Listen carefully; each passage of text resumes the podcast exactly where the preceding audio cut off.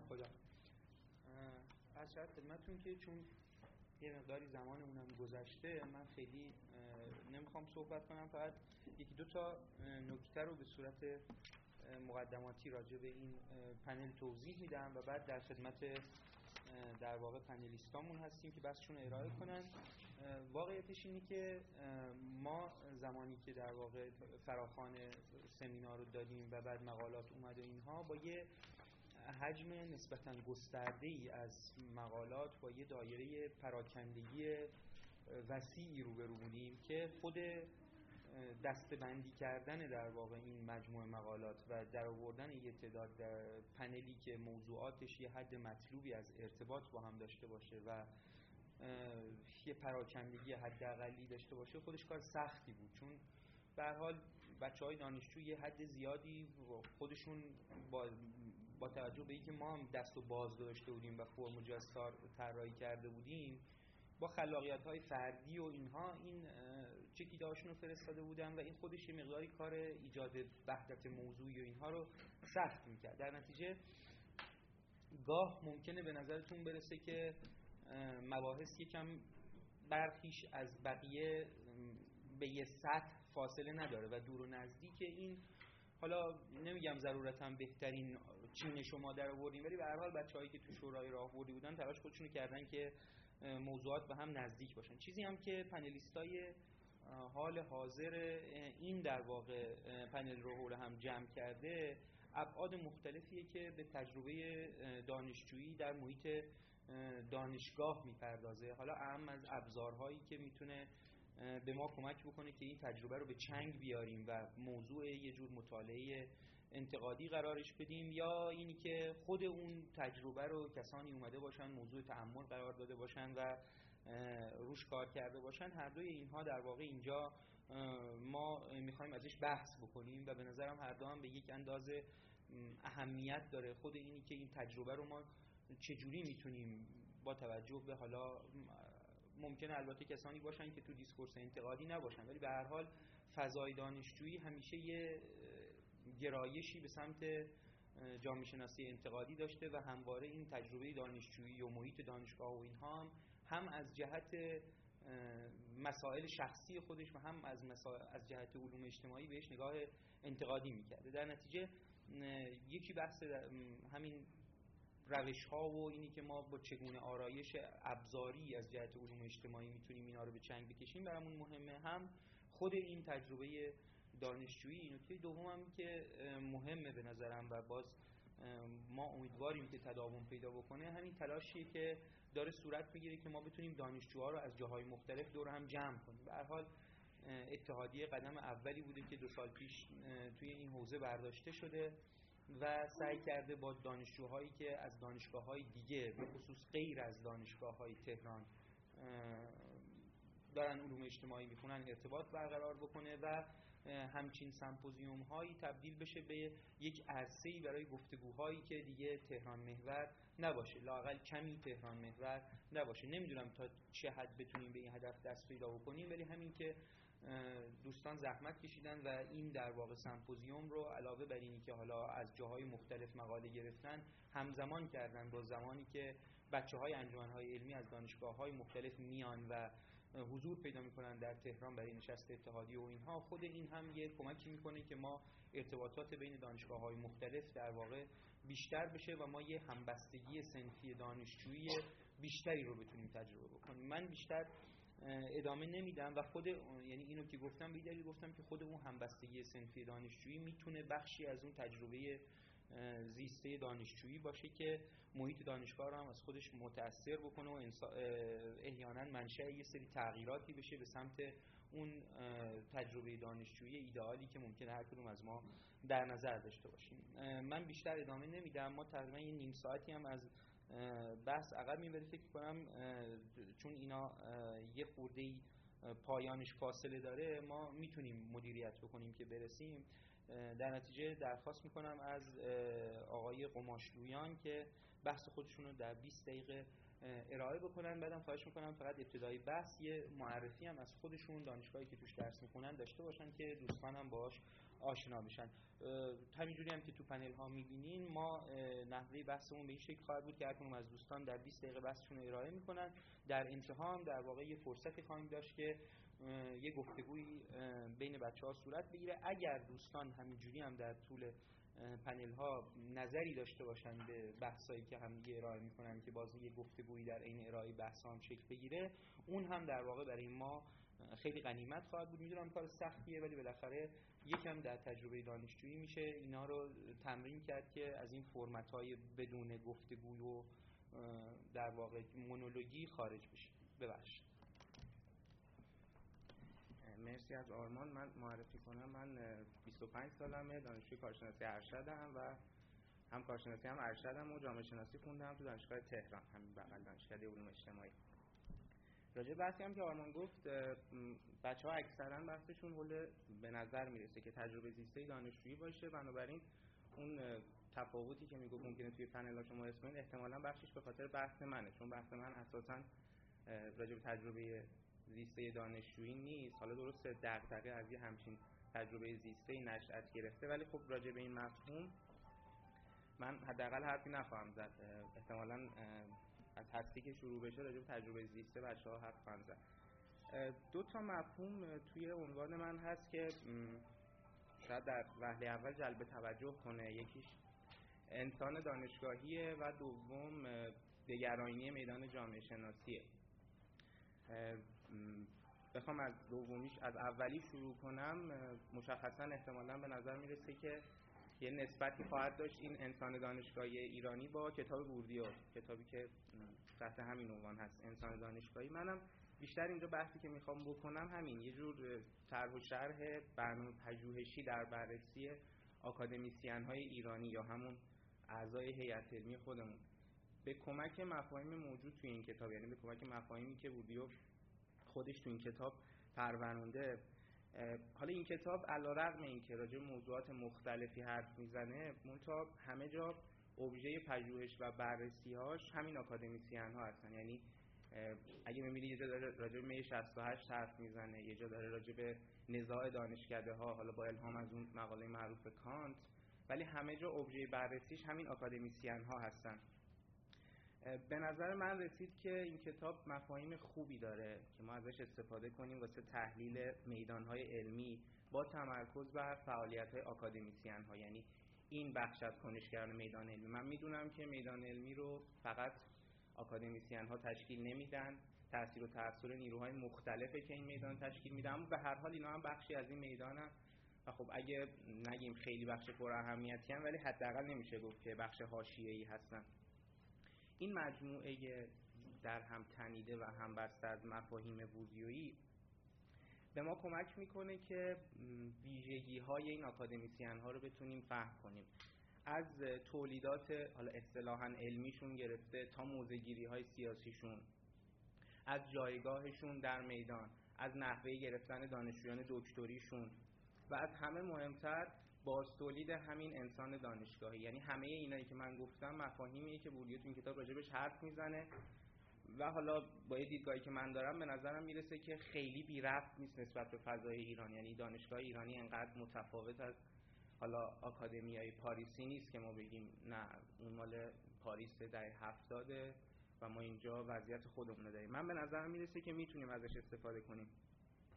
یه کمک دیگه ای که این برنامه پژوهشی بوردیویی توی انسان دانشگاهی به ما می‌کنه استفاده از یه تکنیک آماری به اسم تحلیل تناظر correspondence analysis. این تکنیک آماری که شما فکر می‌کنم توی اکثر کارهای تجربی بوردیویی رو می‌بینین. خیلی شمای معروفشون نمودارهای محور مختصاتی هن که چهار قسمت دارن و یه سری نقاط رو شما می‌بینین که تو قسمت های مختلف کنار همدیگه جمع کرده. این همون تکنیک آماری تحلیل تناظره که خروجی نرم افزاریش این گراف هستن. بوردیو می‌خوام بگم که شما کمتر کار تجربی می‌بینید. حداقل من ندیدم کار تجربی که از این تکنیک آماری استفاده نکرده باشه. حالا این به چه درد می‌خوره؟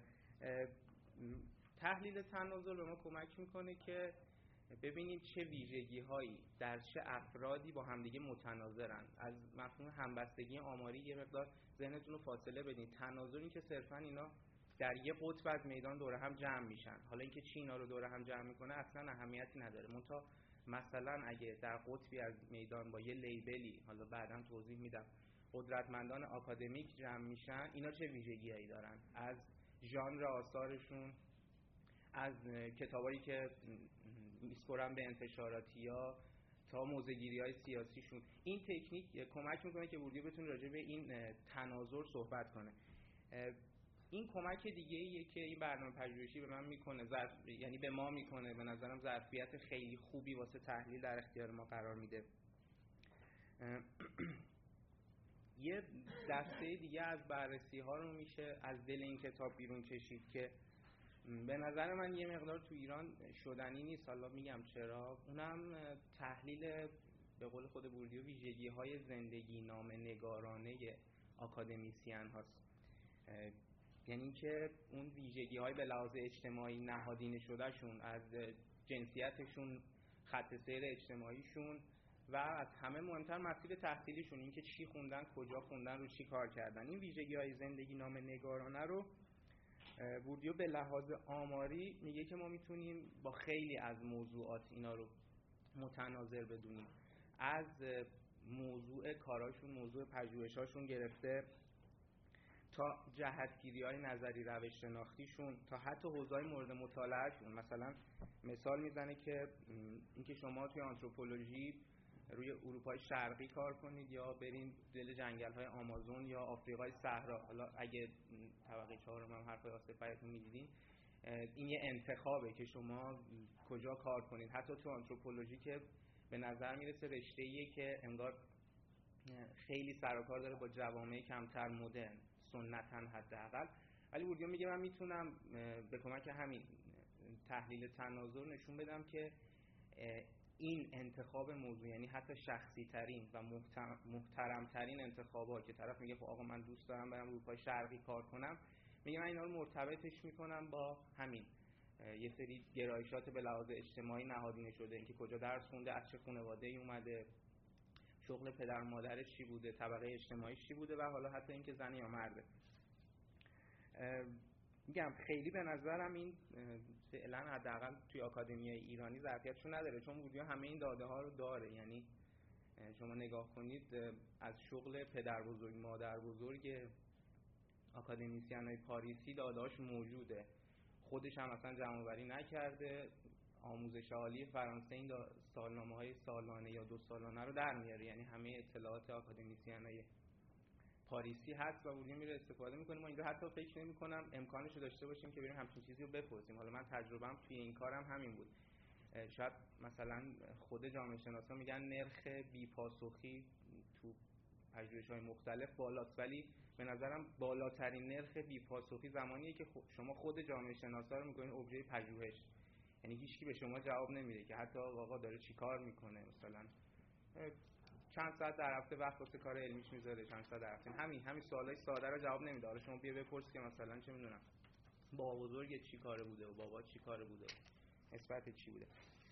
من از این برنامه پژوهشی استفاده کردم. خیلی به شکل حالا میشه گفت مازوخیستی رو خود جامعه شناسی کار کردم. یعنی رشته خودم و سعی کردم اونو ابژه تحلیل و بررسی قرار بدم.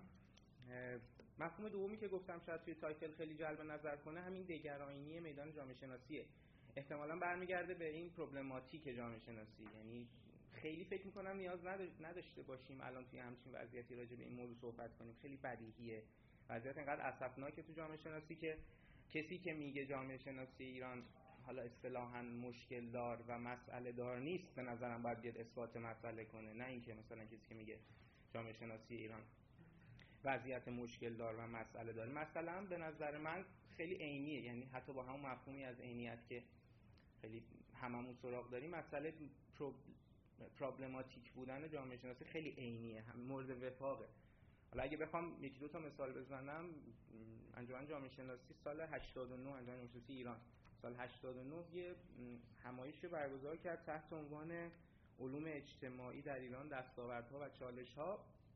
قبل از این همایش هم یه حدود 40 با 40 50 تا جامعه شناس مصاحبه کرد که آقا به نظرتون حالا جامعه شناسی اوضاعش چجوریه و شما چجوری می‌بینینش و فلان. ببینید وقتی صحبت می‌کنن راجع به مسائل جامعه شناسی یه چیزی که توی همه اینا مشترکه حالا اینکه بگن مشکلش چیه خیلی کاری نداریم. یه چیزی که مشترکه اینه که یه چیزیش هست این جامعه شناسی. یعنی حالا یه سری میگن مثلا مشکل نهادی داره یه سری میگن آقا آزادی بیانه که نیست و ما نمی‌تونیم سازه های نظری مفهومیمون رو به گوش بقیه برسونیم. ولی به هر حال چیزی که همه متفق القولن درش همینه که یه چیزی هست با این جامعه شناسی یه مشکلی داره. یا مثلا خیلی تجربه گرمترش. همین سال 94 یه همایشی برگزار شد تو دانشگاه تهران 8 دهه علوم اجتماعی در دانشگاه تهران. حالا اگه خاطرتون باشه یا تجربه زنده داشته باشین, داشته باشین از اون ماجرا از انتقادهای دانشجو بگذریم که سوالشون این بود که خب 8 دهه علوم اجتماعی یا جامعه شناسی در دانشگاه تهران چی؟ یعنی کو دست آورده؟ چیه این هشت دهه؟ به ما بگیم به قول معروف دوتاشو نشون بده. از این که بگذریم خود جامعه شناسایی هم که توی این همایش صحبت کردن هم باز این مسئله واسهشون بدیهی بود که آقا این یه چیزیش هست بیاین ببینیم مشکلش چیه. از نفر اولی که فکر کنم حرف رئیس دانشکده علوم اجتماعی بود. گفت حالا یه سری اونجا وزیر و وکیل هم نشسته بودن می‌گفت که آقا خیلی موضوع بده اصلا کسی ما رو به عنوان مرجع حل مسائل اجتماعی نمی‌شناسه حرف ما رو کسی گوش نمیده بودجه نداریم و داد ما برسیم. فلان تا سخنران آخر که از همه جالبتر بود به نظرم. سخنران آخر پنل جامعه شناسی گفت اساسا به نظر من این که جامعه شناسی هشت دهه مونده زنده مونده خودش یه دستاورده. دنبال دستاورد دیگه ای نگردیم. بنابراین به نظر من خیلی مسئله عینیه که یه چیزی با این جامعه شناسی هست ولی خب واقعا باید دید که چیه. یعنی اثبات نداره به نظر این مسئله هرچند که خب حالا تجربه زیستم همینو نشون میده. بیان مفهومی همین مشکل دار بودن و مسئله دار بودن واسه بوردیو این مفهوم هترونومیه حالا من خیلی راجع به این مفاهیم بوردیویی مثل میدان و سرمایه و همین اتونومی و هترونومی حرف نمی‌زنم. نه وقت میشم پیشفرض اینه که همه می‌دونیم مفهوم چی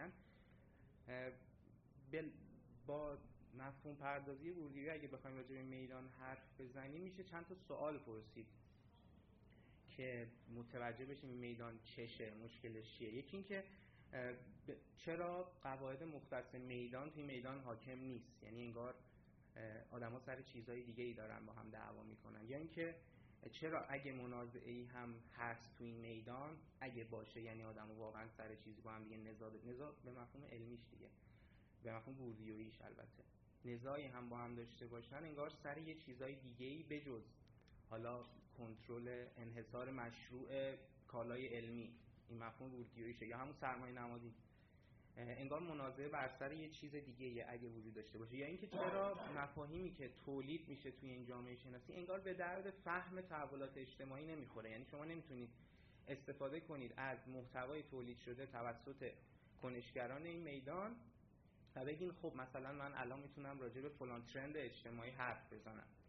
یا اساسا چرا جامعه شناسی ایرانی مرجع صحبت در مورد مسائل اجتماعی پدیده های اجتماعی مسائل اجتماعی به معنای اعتیاد اینا نیست. پدیده های اجتماعی نیست. چرا انگار اینجوری نیست که آدما بگن که خب ببینیم جامعه شناسا چی گفتن راجع به فلان پدیده اجتماعی. واسه بودیو این آخری خیلی مهمه چون به نظرش خدایین بودن همانا و انحصار و یا مرجعیت داشتن در همین اظهار نظر راجع به پدیده های اجتماعی همانا. یعنی وقتی شما اینو نداشته باشین انگار خدایی نیستیم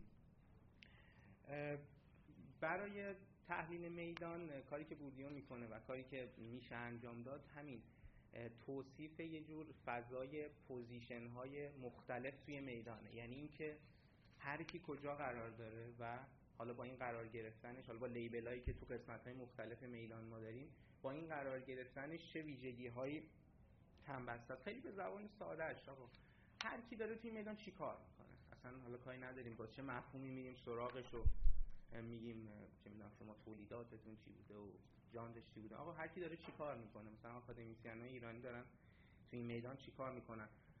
منافعی که این میدان داره و اینا دنبالشن چیا هستن؟ چه استراتژیایی دارن واسه اینکه این منافع رو به دست بیارن؟ اینا سوالاییه که یه برنامه پژوهشی به نظر من بوردیویی راجع به تحلیل میدان علمی می‌تونه به ما بده.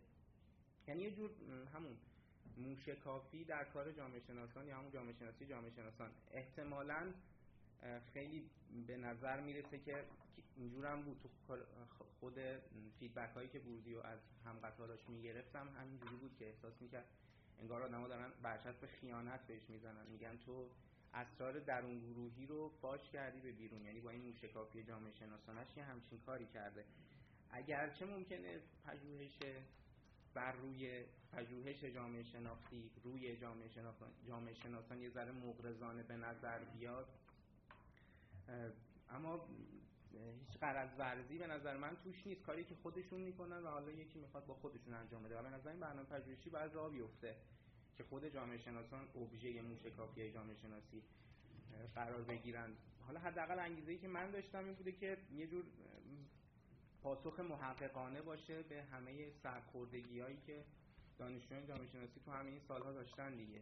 یعنی حالا بچه ها بیشتر احتمالا حرف می‌زنن.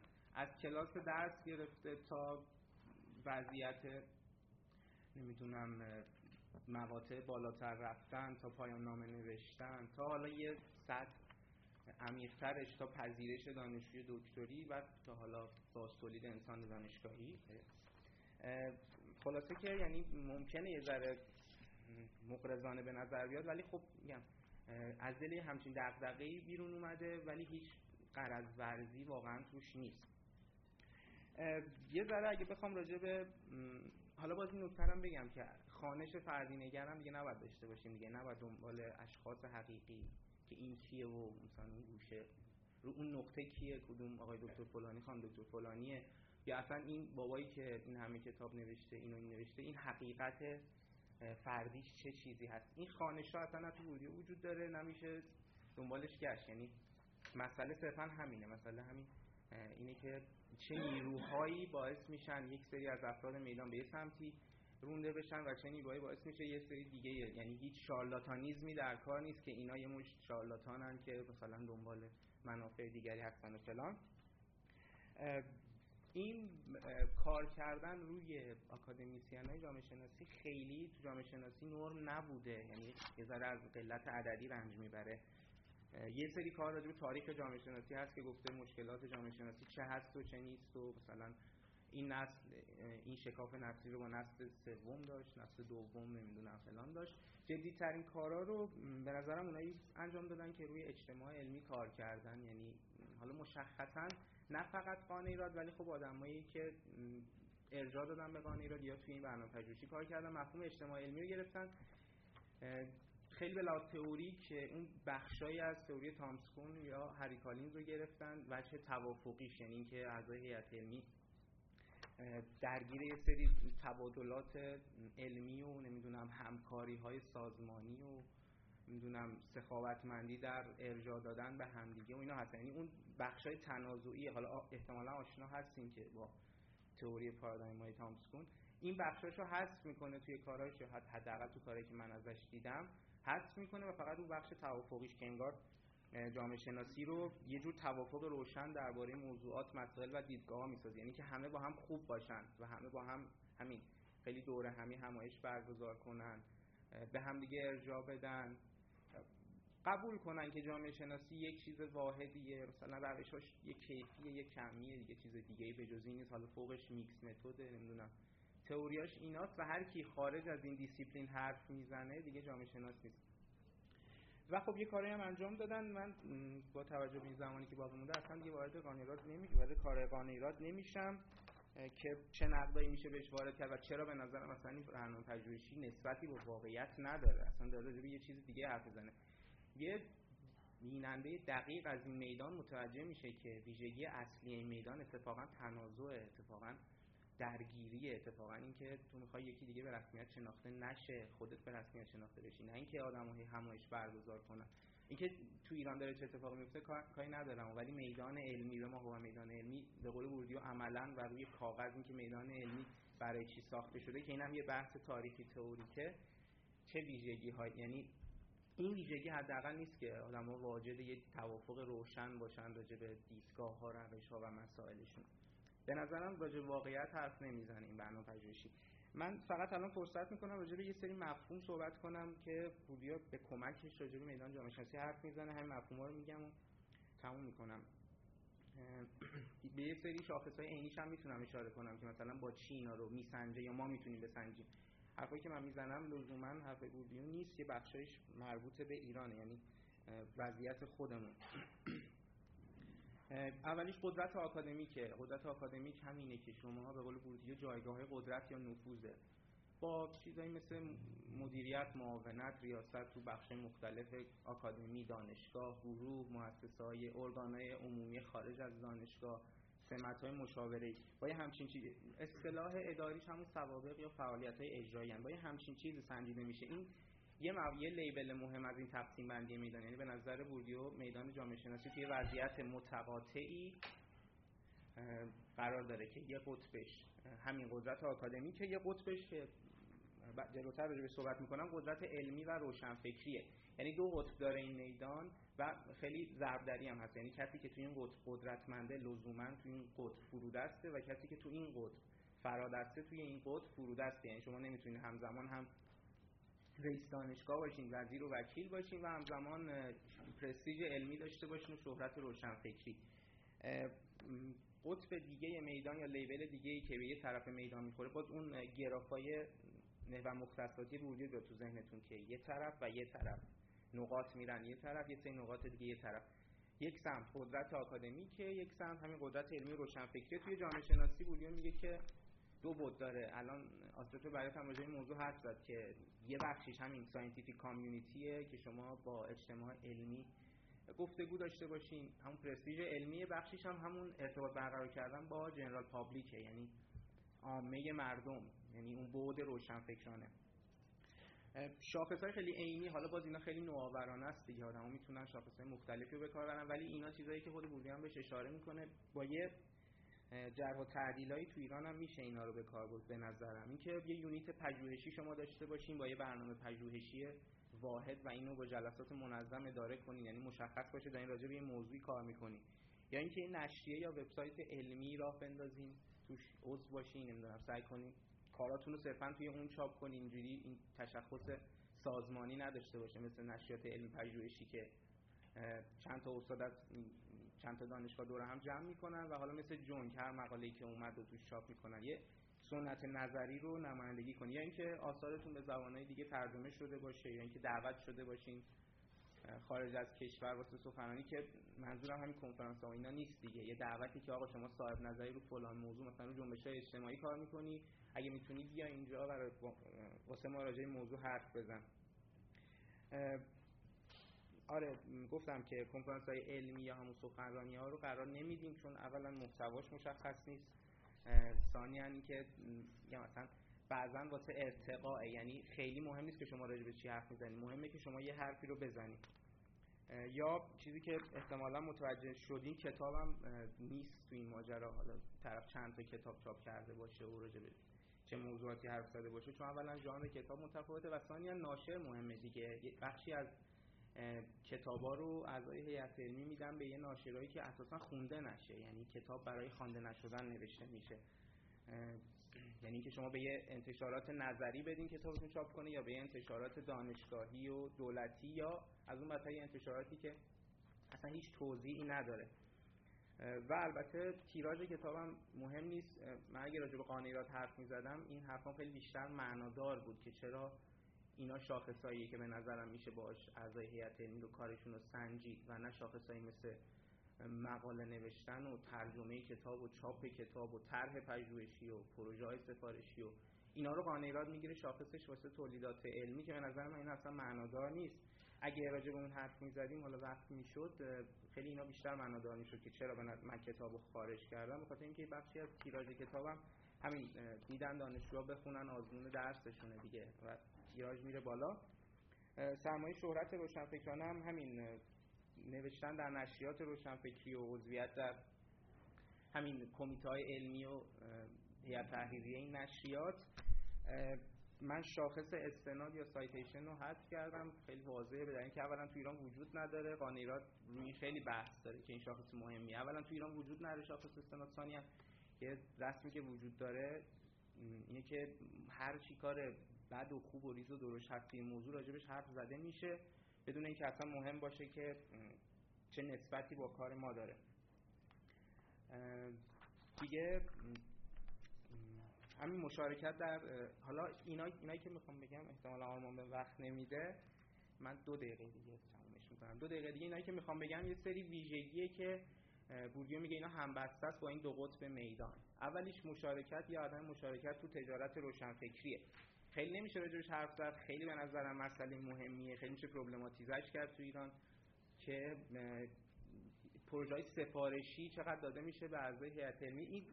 من می‌دونم پژوهش نیاز به پول داره ولی اینکه شما یه ارگانی مثلا وزارت نیرو به شما یه پروژه رو بده بگه آقا برو فلان استان یا برو بدعت ها و خرافات فلان استان رو بسنج یا اینکه نه شما خودت پروژه رو تعریف کنی و فلان ارگان به پول بده. اینم ماجرا سیستماتیک یعنی رفتی به اعضای هیئت نداره که اینا دنبال پولن. خب به هر حال وقتی سیستم تأمین مالی پروژه ها وجود نداره شما خودتون بتونید تعریف کنین و بودجهتون رو بگیرین ناچار میفتن به یه همچین کارهای سفارشی.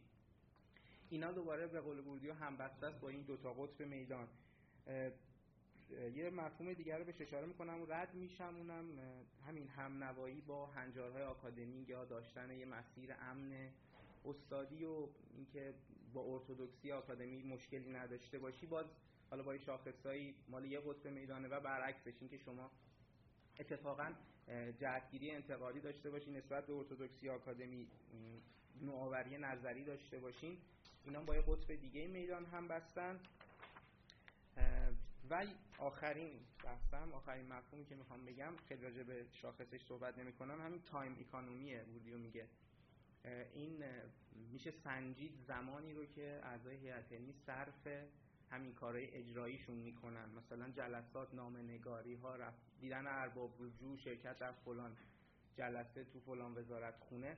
بوردیو میگه با سنجش همین مفهوم ساده شمارش ساعت هایی که اعضای هیئت علمی آکادمیسیان ها واسه این کاراشون می‌ذارن شما می‌تونید اینا رو تو این دو تا قطب میدان بگین که با کدوم یکی از این دو قطب متناظرن.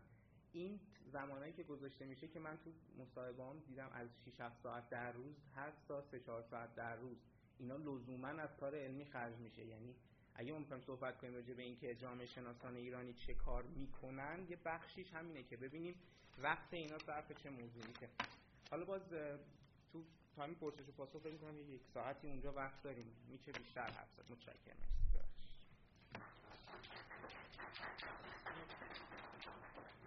دستون درد نکنه. تقریبا یه 4 5 دقیقه بیشتر از وقت حضور نکردن و به نظرم اتفاقا تهبست به اون موضوعی که ما توی این پنل روش متمرکز هستیم خیلی مرتبطه و این دو نکته به نظرم خیلی نکات مهمی اومد تو طرح بحث ایشون که جا داره واقعا مستقلا بهش پرداخته بشه. یکی در مقدمه بحث تاریخ علوم اجتماعی به مسابقه تاریخ فقدان که به نظرم خودش خیلی جای بحث داره. این که آیا این هشته دستاورد داشته نداشته.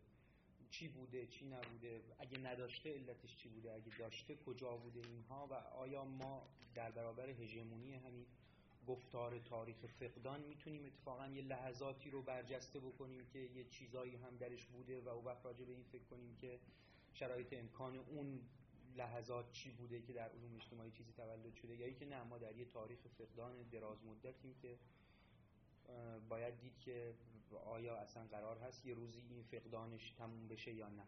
و نکته دوم بحث همین میدان دانشگاه به مسابقه میدان تنازع که ضرورتا تنازعاتش علمی نیست. تنازعاتش در یه میدان قدرتیه که فاکتورهای مختلفی توش موثر خیلی هاشو گفتن و در این میدان تنازع خیلی از این نزاعهای قدرتی که علمی نیست فرم صورتبندی های علمی عرضه می‌کنه تا خودش رو بپوشونه. و خب اون خیلی بحث مهمیه به نظرم که رو گفتن.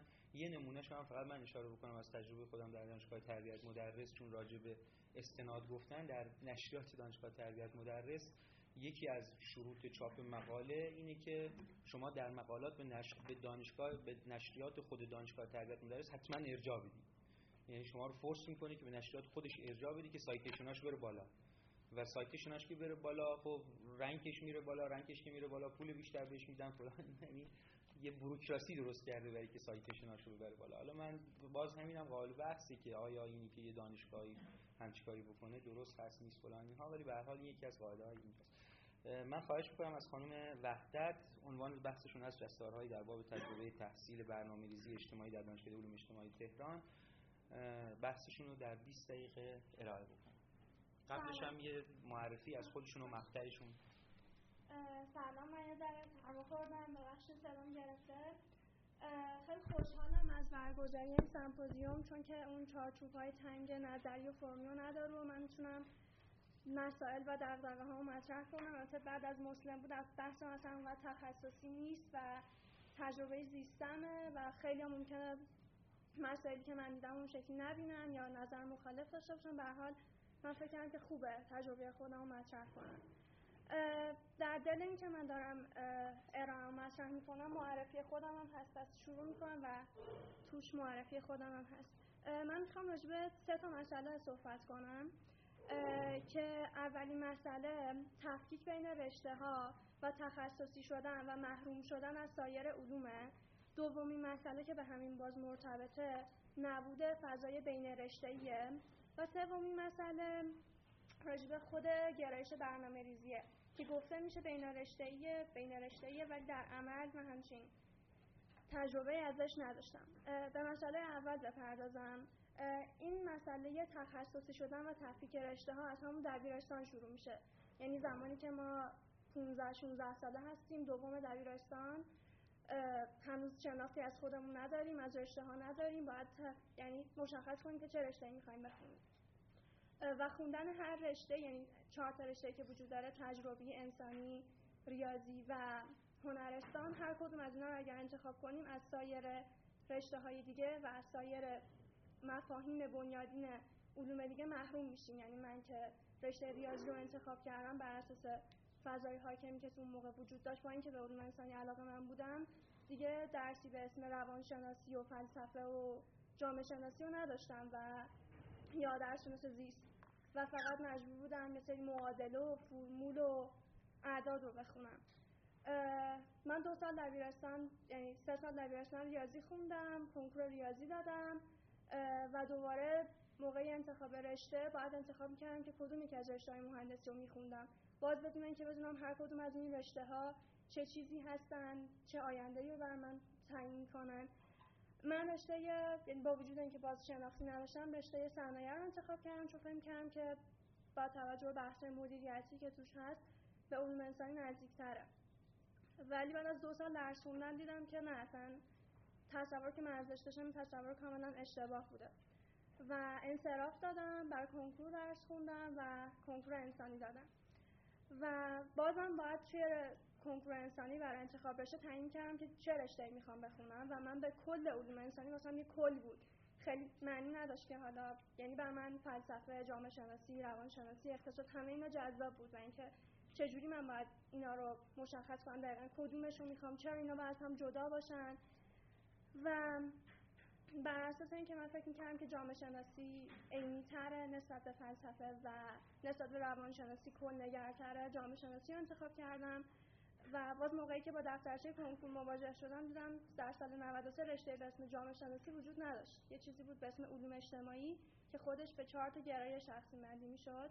یکیش بود پژوهشگری برنامه‌ریزی اجتماعی مردم شناسی اون موقع بود اسم انسان شناسی مردم شناسی بود و ارتباطات اجتماعی. و باز هم خود اینا به یه چیزای ریستری تقسیم شده بودن که مثلا نمی‌دونستم هر کدوم از چیه دوباره همون بحثای قدیمی و من پژوهشگری رو انتخاب کردم چون فکر کردم که حالا اسمش پژوهش احتمالا درش قرار پژوهش‌های بیشتری صورت بگیره. و سال 93 چون که سهمی بندی جنسیتی وجود داشت و سهمی مثبت بر مناطق دو و سه وجود داشت من انتخاب اولم که پژوهشگری بود قبول نشدم به رتبه 400 و انتخاب دوم که برنامه ریزی بود قبول شدم. و وقتی وارد دانشگاه شدم فکر می‌کردم که خب اینا خیلی به هم مرتبطه و قرار نیست که حالا انقدر هم جدا باشه. فوقش چند تا درس جدا داشته باشه. و با این مواجه شدم که از همون اول که انگار همه اینا جزیره های جدا از همن و هر کدوم مثلا یه مسائل جدا از خودشون رو دارن. این یعنی تو دانشگاه ما اینطوری تو دانشکده ما اینطوری باشه برخورد می‌شد.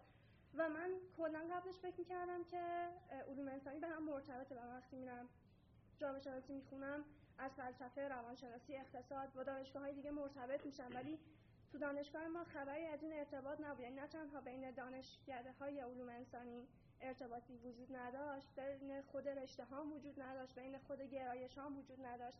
و این عدم ارتباط نه تنها فقط بین خود درس ها وجود داشت خود اساتید هم از رشته های دیگه خبر نداشتن که درونشون چه چارچوب های نظری هست راجع چه مسائلیه. و کسی هم مثلا سر کلاس دیگه نمی‌رفت بشینه و خیلی همه محدود بودیم در اون 135 واحد درسی که برام مشخص شده بود.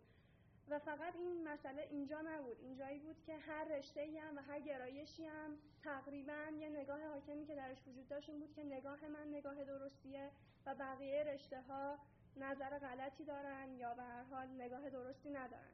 یعنی کاملا یه جوری کوبندم. نسبت به هم نظر داشتم. ولی اینطوری هم که ارتباطی برقرار باشه و با هم دیالوگ کنن. کاملا نفت بود. و من وقتی خیلی برام همین مسئله شد از اول چون از اول با همین موضوع درگیر بودم و بعد من وقتی چارت درسی هر کدوم از گرایش ها رو دیدم دیدم که به جز پنجاه واحد که بین رشته برنامه ریزی و پژوهشگری که از هم با هم خیلی مشترکه فقط پنجاه واحد کمتر از پنجاه واحد با هم مشترک دارن. و بقیه واحدایی هم که با هم مشترک نیستن عنوانهای خیلی شبیه به هم دارن. حالا چند تاشون نام می‌برم. ولی خب هر کدومش هر کدوم از بچه ها باید سر کلاس درسی خودشون برن و نمی‌تونن اصلا کلاس دیگه یا برن. بنابراین هر کی خب خیلی محدود به اون کلاس درس خودش میشه و کلاس درس به این صورته که فقط یه استاد یه در درس تخصصی هر سال یه بار یعنی یه سال یه بار ارائه میشه. فقط یک استاد اون درس رو ارائه میده و هیچ جای نقد و نظر و بررسی هم سر کلاس وجود نداره. چیزی که راجع منابع بحث بشه. این درس مشترک خیلی زیاد بود. من مثلا چند تاشو نام می‌برم.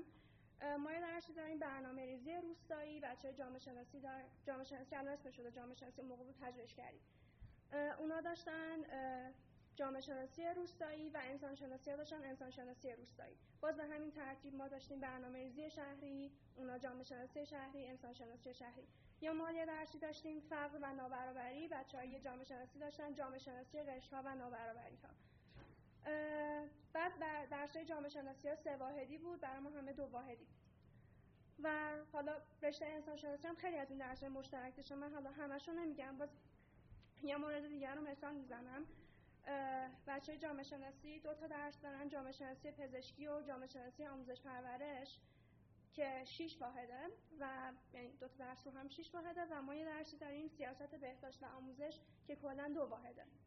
و تقریبا همه درس های ما همینطوریه. و من مسئله که واسه مطرح می‌شد این بود که ما چجوری توی دو واحد در واقع می‌خوایم این مسائل اجتماعی رو بررسی کنیم بخونیم حالا واسهشون راهکار بدیم. و در این قسمت می‌پردازم به خود رشته برنامه ریزی این مسئله که همیشه واسه من سوال بوده که آیا برنامه‌ریزی یه نگاه کلی که بهش وجود داره اینه که برنامه‌ریزی خیلی عملگراتره خیلی راهبرد میده جامعه شناسی خیلی نظری تره ولی در واقع سوالی که من مطرح بود این بود که آیا نسبتش مثل نسبت بین علوم پایه و مهندسیه که علوم پایه راجبه نظریه ها بحث می‌کنه مفاهیم رو مطرح می‌کنه و توی مهندسی میان از همون مسائل استفاده می‌کنن و راهکارها و مسائل رو حل می‌کنن. ولی آیا همچین نسبتی می‌تونه توی علوم انسانی هم برقرار باشه؟ یعنی ما می‌تونیم یعنی آیا برنامه ریزی یه چیزی که قرار به ما یک تکنیک و فن یاد بده و ما بدون اینکه بدونیم مسائل اجتماعی دقیقا چی هستن بدون اینکه راجبشون سوال کنیم و نقد داشته باشیم بیاین یه سری مفاهیم یه سری راهکارهای جهان شمول بدیم که حالا بعد این اتفاقا بیفته. و حالا من مثال می‌زنم از خود کلاس های درسمون. مثلا ما درس داریم زنان و سیاست اجتماعی. جدا از اینکه حالا چه استاد این درس رو ارائه میده و حالا با چه نظری این هست که اول باید واسه بچه های علوم اجتماعی مسئله جنسیت حل بشه این مسئله بنیادی مطرح بشه و خود این ساعت ها نیاز به بحث و بررسی داره. ولی قبل از اینکه اینا مطرح شه فقط راجبه این بررسی میشه که حالا چند تا سیاست بگیم. مثلا زنها چجوری می‌تونن اشتغال پیدا کنن؟ و بنابراین یا توی درس فقر و نابرابری قبل از اینکه اصلا راجع به مفاهیم فرق صحبت چه راجع به نظریه ها صحبت چه راجع به چارچوب هایی که این مسئله رو به وجود میاره در واقع مثل اقتصاددان ما فقط باید منحنی لورنس و ضریب جینی و اندازه‌گیری خط فقر و اینا رو انجام می‌دادیم و مسئله این بود که خب ما اقتصاددان که نیستیم و اون فرمولای ریاضی رو که بلد نبودیم و وقتی که اون چیزها رو یاد می‌گرفتیم فقط یه چیز سطحی و خیلی حفظی می‌شد. و این در همه کلاس های درس ما وجود داشت. یعنی ما توی همه کلاس های درسمون در واقع چون برنامه ریزی حالا تعریفی که ازش وجود داره یه رشته که مرتبط با مدیریت با جامعه شناسی با اقتصاد با علوم سیاسی با حقوق توی دانشکده ما از هر کدوم از اینا یه چیز خیلی جزئی برداشته می‌شد و و بر اساس اینکه مدیر گروه ما چه درسایی رو خوشش اومده و انتخاب کرده چون درسات دانشگاه دانشگاه علام دانشکده علامه کاملا متفاوت بود با درسای ما. ولی ما بعد اون درس رو میخوندیم و, و کاملا هم جنبه حفظی داشت. چون اصلا جایی واسه نقد و بررسی وجود نداشت و کاملا این چیزایی رو باید حفظ می‌کردیم و می‌رفتیم. و بنابراین رشته خیلی مبهم و بیمعنا بود واسه همه ما نه تنها واسه من که حالا به خاطر اپلای کردم می‌خواستم درسامو خوب بخونم و شاگرد اول شدم. بلکه برای بقیه بچه هم همیشه این مبهم بوده که اصلا رشته برنامه‌ریزی چیه. حالا بقیه میگم شاید همه نه ولی یه تعداد خیلی خوبی و من واسه اینکه اینو بررسی کنم اومدم تعداد بچههایی که توی توی ارشد این رشته رو می‌خوان ادامه بدن یا ادامه دادن رو بررسی کردم که تقریبا میشه گفت زیر ده درصد بودن. و بعد اقبال به این رشته رو توی خود لیسانس بررسی کردم و اینکه آدم ها با چه رتبه یعنی دانشجوها با چه رتبه ای توی این رشته قبول میشن چقدر انتخاب اولشون آیا بوده یا نبوده. برای این کار رتبه های قبولی رو توی کنکور از مسئول آموزشمون گرفتم. از سال 93 که خودم قبول شده بودم تا سال 96 و برای اینکه مقایسه بهتری داشته باشم رتبه های قبولی توی رشته پژوهشگری و انسانشناسی هم گرفتم که ببینم آیا رتبه ها داره فرق می‌کنه. به این دلیله که کلا اقبال به علوم اجتماعی در حد کل کمتر شده یا به برنامه ریزی؟ و واقعا چیزی که مشاهده کردم خیلی برای من دردناک بود. یعنی فکر می‌کردم اینطوری باشه ولی چیزی که دیدم خیلی وحشتناکتر بود. جدا از اینکه این مسئله بپردازم یه،, یه موضوع خیلی کوچیک دیگر بگم بعد به این بپردازم چون تو بحث قبلی بود. اینکه ما تو درسامون فقط توی این 135 واحد که بعد میگذرونیم فقط چهار واحد اختیاری داشتیم توی رشته ما. حالا رشته دیگه بیشتر داشتن. و این چهار واحد اختیاری یعنی فقط چهار واحد که ما بتونیم نظرهای دیگر رو بشنویم از موضوعهای دیگری اطلاع پیدا کنیم و سر کلاس های دیگه حضور داشته باشیم.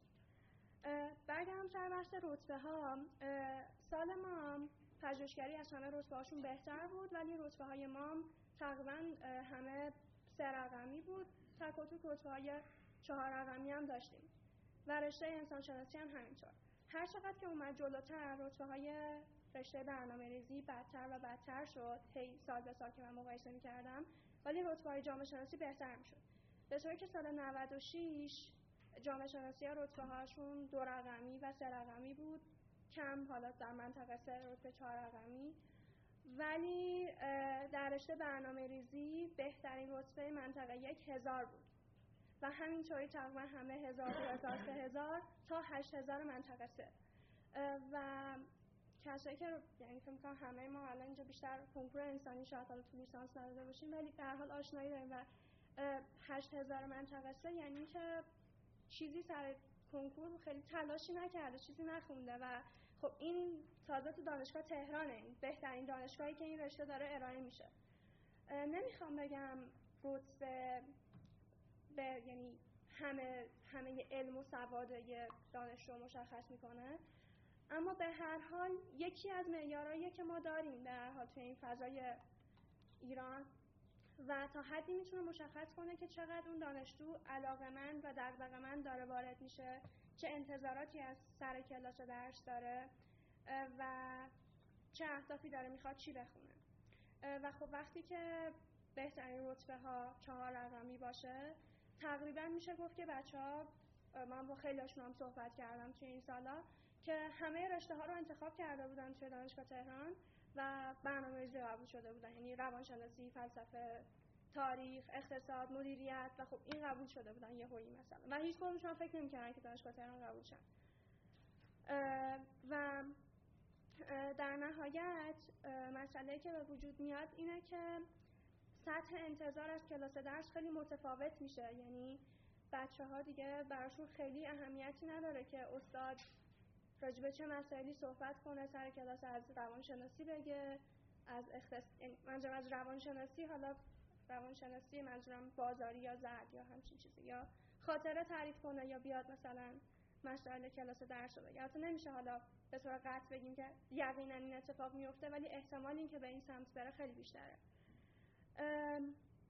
و باز واسه خود من سوال بود که آها مسئله که در این مسئله می‌خواستم بگم. اینکه جامعه شناسی همچنان طرفدارای خودش رو داره و دانشجوهای خیلی قوی داره ولی برنامه ریزی روز به روز دانشجوهاش دارن ضعیفتر میشن. و خب به لحاظ نظری هم خودش یک نظریه خیلی منسجم و ساختار خیلی خاصی نداره. یعنی جان فریدمن که یه حالا یه مقاله نوشته نگاه دوباره به نظریه برنامه ریزی. اصلی ترین دلایل ناکامی نظریه برنامه ریزی رو به این صورت گفته که موضوع نظریه برنامه ریزی هنوز باز و مورد اختلافه. دلیل دومش گفته که نظریه که راجع به همه فرهنگ ها و نظام های سیاسی صادق باشه اصلا وجود نداره. پس ما نمی‌تونیم یک نظریه به صورت کلی داشته باشیم. و سومین مسئله اینه که پرسش های اساسی در برنامه ریزی به حوزه وسیعتری مثل نقش دولت در تحولات اجتماعی و فضایی برمیگرده. به همین جهت با نظریه در علوم اجتماعی همپوشانی پیدا می‌کنه و بنابراین محدود کردن و تعیین کردن حدود مشخص و مرز واسه این رشته نمی‌تونیم تعیین کنیم. در صورتی که توی دانشکده ما کاملا مرز مشخص می‌کنن و این به نظر من مهمترین مسئلهشه. و دلیل چهارمی که ناکامی در رابطه با ناکامی نظریه برنامه ریزی بیان شده اینه که معمولا هر رشته علمی با مجموعه مشخصی از روش ها شناخته میشه. اما برنامه ریزی از روش های مختلفی استفاده می‌کنه و چیز به خصوصی بر خودش نداره. و توی این حالت که حالا نه نظریه پرداز برنامه ریزی ما داریم نه رشته خودش یک ساختار مشخصی داره دانشجوهای ضعیفی داره اساتید ضعیفی داره اینا در یه چرخه به باز تولید هم می‌پردازن و روز به روز همدیگر ضعیفتر می‌کنن. و و خب رشته جامعه شناسی هم در کار خودش رو می‌کنه انسان شناسی هم در کار خودش رو می‌کنه و اصلا همپوشانی بین اینا وجود نداره. ولی وقتی که توی فضای علمی فضای بیرون دانشگاه اینها مطرح میشه اینه که این شخص متخصص برنامه ریزیه این شخص متخصص جامعه شناسیه و خب اینها امکان گفتگو و در واقع یاد نگرفتن که با هم گفتگو کنن با هم تبادل نظر کنن. چون از همون اول همه چی با هم جداست و هیچ بحثی صورت نمی‌گیره من چقدر وقت دارم؟ و مسئله نهایی که باز من می‌خوام مطرح کنم در واقع این هستش که زمانی که این ارتباط صورت نمی‌گیره و زمانی که این تفکیک بین رشته ها وجود داره هیچ فضای بین رشته واقعی نمی‌تونه صورت بگیره و و و اینکه من به عنوان کسی که رشته مهندسی رو کنار گذاشتم و می‌خواستم بیام به چیزی که علاقه دارم بخونم باز هم در چارچوب های تنگ کلاس ها اسیر شدم. مجبور بودم این 135 واحد رو پاس کنم و هیچ جایی نبود که بتونم سر یعنی همزمان یه کلاس دیگه ای داشت. ارائه می‌شد توی جامعه شناسی مثلا جامعه شناسی فشار نابرابری ها. خیلی برای من جذاب تر بود نسبت به فرق نابرابری. که در شاخص جین یا اینجور چیزا بود. ولی من نمی‌تونستم سر اون کلاس بشینم چون برام مشخص شده بود که تو حتما باید سر این کلاس بشینی. و در نهایت همه اینا بر من و امید دارم که یه روزی این فضای تنگ از بین بره و بتونیم خیلی راحتتر انتخاب کنیم خودمون مسائل و دغدغه هامون رو پی بگیریم و انقدر برامون از قبل مشخص نشده باشه که چه چیزی باید بخونیم. ببخشید واقعا چیز نبود یعنی اصلا تخصصی یا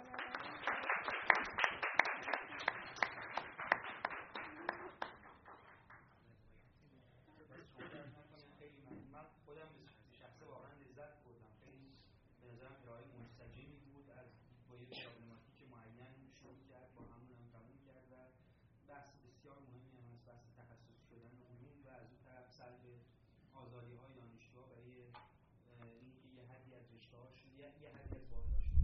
انتخاب کنن و در برابر اینکه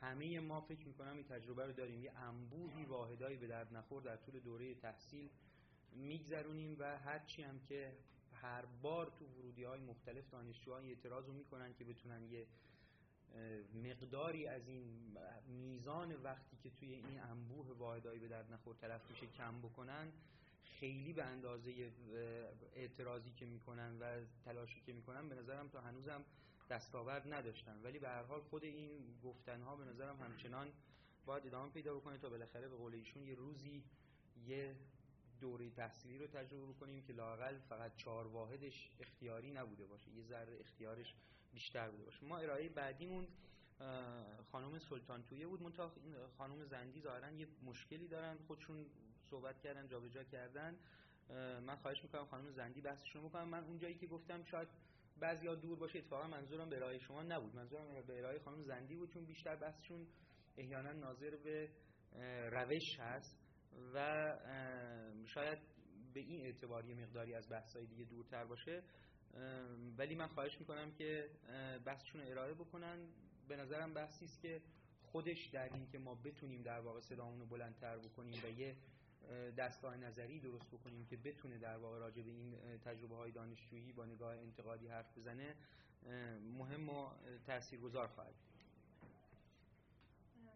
خیلی ممنون ببخشید که من جابجا کردم به خاطر زمان بندی سشوری که خواهرم اینجاست و می‌خواست بره مجبور شد یعنی دوست داشتم باشد و ممنونم از خانم سلطان توبه که اجازه دادن این جابجایی رو انجام بدیم اتفاقا از بحثایی که شنیدم متوجه میشم که خیلی هم به طور عجیبی وصل میشه بحث من به بحث دوستان و خیلی هم لذت بردم.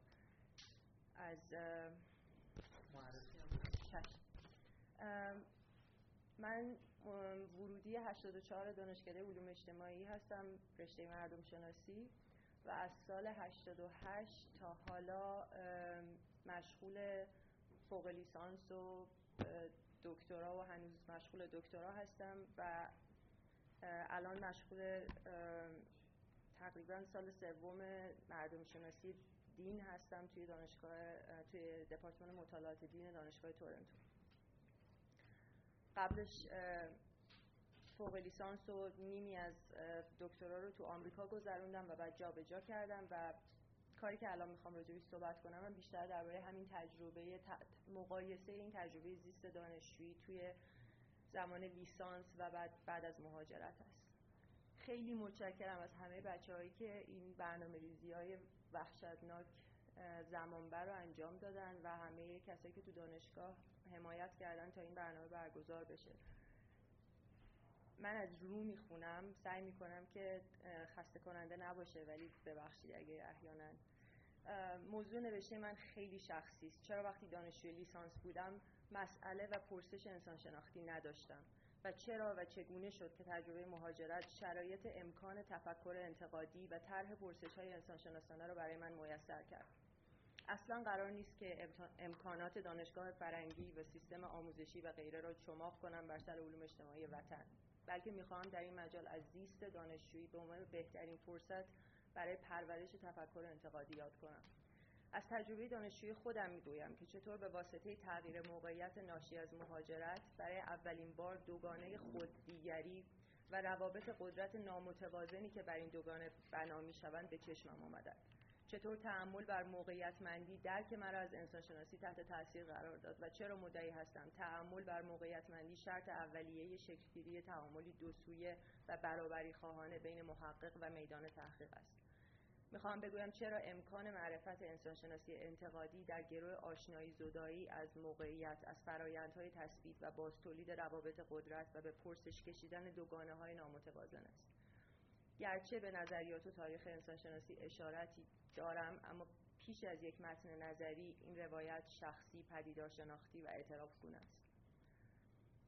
در درسهای تاریخ و نظریه انسانشناسی دوران لیسانس از پیوند مردم شناسی و استعمار شنیده بودیم. گفته بودند استعمار دیگری را سوژه تحقیق انسانشناسی کرده و چطور مردم نگاری چه با ماهیت فرم نوشتاری و چه به عنوان روش تحقیق ابزار این فاصله گذاری تطورگرایانه میان استعمارگر متمدن و دیگری های عقب مانده و وحشی بوده. خواندیم که در گذر زمان استقلال دیگری همهگیر شدن شکاکیت و نقد پسا استعماری مشروعیت این پیوند را به پرسش کشیده و رابطه ذاتا نابرابر محقق با میدان و موضوع تحقیق را دستخوش تغییرات بنیادین کردند.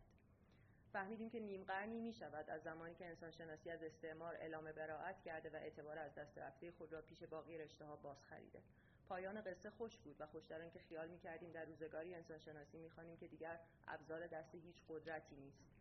در همون کلاس هایی که اینها را خواندیم اما مواجهه مردم شناسی با مسئله خود و دیگری حضور داشت. همچون میراثی از تاریخی هست نشدنی از پیوندی نامشروع که برجا مانده بود و هست. میراث تاریخی که انسانهایش همه با هم برابر بودند اما گروهی با فرض اینکه برابرترند مرزهای بین خود و دیگری میکشیدند. تاریخی که هنوز در تک تک ما در حال شدن است. در واقع هیچ کس در هیچ کلاسی به ما نگفته بود که روابط نامتوازن قدرت از آنچه در کلاس درس می‌خوانید به شما نزدیکتر است. اینکه تا پیش از مهاجرت به این موضوعات اصلا فکر نمی کردم یا اینکه از سال 88 تا به امروز به واسطه تجربه دانشجویی در مهاجرت به روابط قدرت و فرایندهای دگرگونی و باز تولید این دوگانه های مسئله دار فکر می کنم اتفاقی نیست. چرا باید اصلا به دیگری یا مواجهه با دیگری یا نامتوازن بودن رابطه خود با دیگری فکر کرد؟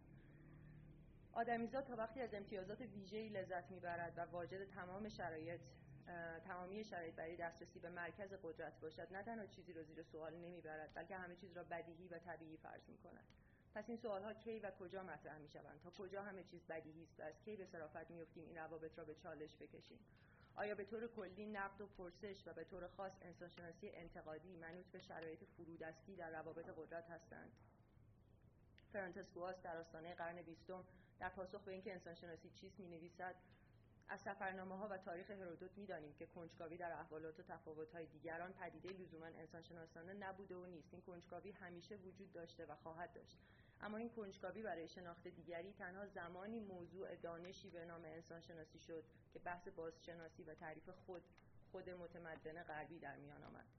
بواز توسعه انسانشناسی در نیمه قرن دوم را متأثر از ارزش های انقلاب فرانسه می‌داند و می نویسد تصویر ساده دلانه روسو از دولت طبیعی. از این باور عمیق می آمد که انسان ها با هم برابرند و, نابری و نابرابری نتیجه توسعه نامتوازن و توزیع ناهمگون منابع هستند. در واقع شکلگیری این دوگانه خود و دیگری بر فرض برابری نوع بشر است جایی که دیگری از حداقل شرایط برای مقایسه شدن با خود بهرهمند باشد. اما حتی با فرض این برابری علمی لازم بود تا بتواند تفاوت‌های خود و دیگری را توضیح دهد و تأمین منابع استعمار برای تحقق ارزش‌ها و ایدئال‌هایش را توجیه کند. انسانشناسی حواست قرن 19 در حالی که انسانشناسی سعی داشت با بازسازی تکوینی تاریخ و طبقه بندی تطورگرایانه تفاوت‌ها را در دوسوی این دوگانه شرح دهد جغرافیا، فضا یا اهمیت موقعیتمندی به عنوان یک منظر جدید برای توضیح این تفاوت‌ها مطرح شد. اما اهمیت این موقعیتمندی به جغرافیای اشاعه محدود ماند به خاطر چارچوب‌های تطورگرایانه آن دوران. اشاعه الگوهای جهان شمول یا تنازع گونه های ساده برای بقا در روند تکامل. حداقل 100 سال گذشت تا انسانشناسی پس استعماری و انتقادی جایی در اواخر دهه 70 میلادی بنای انسانشناسی تازه‌ای را بگذارد که در آن جغرافیا و موقعیتمند بودن درک ما از زمان و هم بودن این فاصله ذاتی و هستی شناسانه ای را که انسانشناسی کلاسیک بین خود و دیگری متصور بود از اساس به چالش بکشد. حالا زیست دانشجوی من کجا این داستان می گنجد و چه ربطی به انسانشناسی و این دوگانه خود و دیگری و اصلا موقعیتمندی دارد؟ برگردیم به دوران لیسانس که بدون هیچ تلاش و دردسری درس میخواندم و کارهایم پیش می‌رفتند و البته که هرچه در اختیار داشتم لابد حق مسلم و طبیعی من به حساب میآمد. هیچ آدمی وقتی صاحب امتیاز باشد به چگونگی کسب و توزیع امتیاز فکر نمی کند اصلا دقت کنید به همین که مصطلح هست بینمان فلانی صاحب موقعیت است. یعنی موقعیت با امتیاز برا مترادف می شود و حالا تصور کنید از فکر کردن به اینکه موقعیتی وجود دارد عمدن پرهیز می کنیم یعنی شاید از آن کنیم صاحب امتیازیم اما قطعا به عمد فراموش می کنیم که موقعیت مندیم و صاحب امتیازی ما ربطی به این موقعیت مندی دارد. تقریبا همان اتفاقی که برای انسانشناسی از نیمه قرن 18 تا نوشته بواس در ابتدای قرن 20 میافتد. جغرافیا یک پدیده خونساست که بهتر از همگی به عمد فراموشش کنیم. هیچ فرقی هم نمی کند که انسانشناس قرن 18 باشید یا دانشید که حتی نمی‌داند به چه چیزهایی فکر نمی کند شاید بهتر باشد این فراموشی عمدی رو به یک مثال ملموستر از جنسیت توضیح دهم. به عنوان یک زن در اغلب مواقع اگر اجهاف و تبعیض و تفاوتی از باب جنسیت به من تحمیل می‌شد به چالشش میکشیدم و منتقد مردهایی بودم که به عمد فراموششان می شود چطور در طول تاریخ به صرف مرد زاده شدن بعضی امتیازات و اختیارات برایشان بدیهی شده؟ اما اگر خود من از امتیاز ویژه‌ای برخوردار بودم که مثل جنسیت مردها بدون زحمت و انتخاب در کاسم گذاشته شده بود چطور؟ مثلا در تهران متولد شده بودم یا با آزمونی کاملا اتفاقی راهی مدارس مخصوصی شده بودم. یا از غذای روزگار فرزند آخر و به تبعی مسئولیت خانواده از طبقه متوسط بودم. یا مثلا کلاس زبان سر کوچه بود و پدرم از پس هزینهش برمیومد یا بدون هیچ استرس و زحمت خاصی دانشگاه تهران قبول شده بودم. همه اینها در حالی برای من بدیهی فرض می شد که همکلاسی هایم در همین دانشگاه تهران در تمام سالهای دبیرستان کمک خرج خانوادهش بود یا برای ادامه تحصیل در هر مقطع تحصیلی با مشکل دسترسی به فضای آموزشی مواجه بود.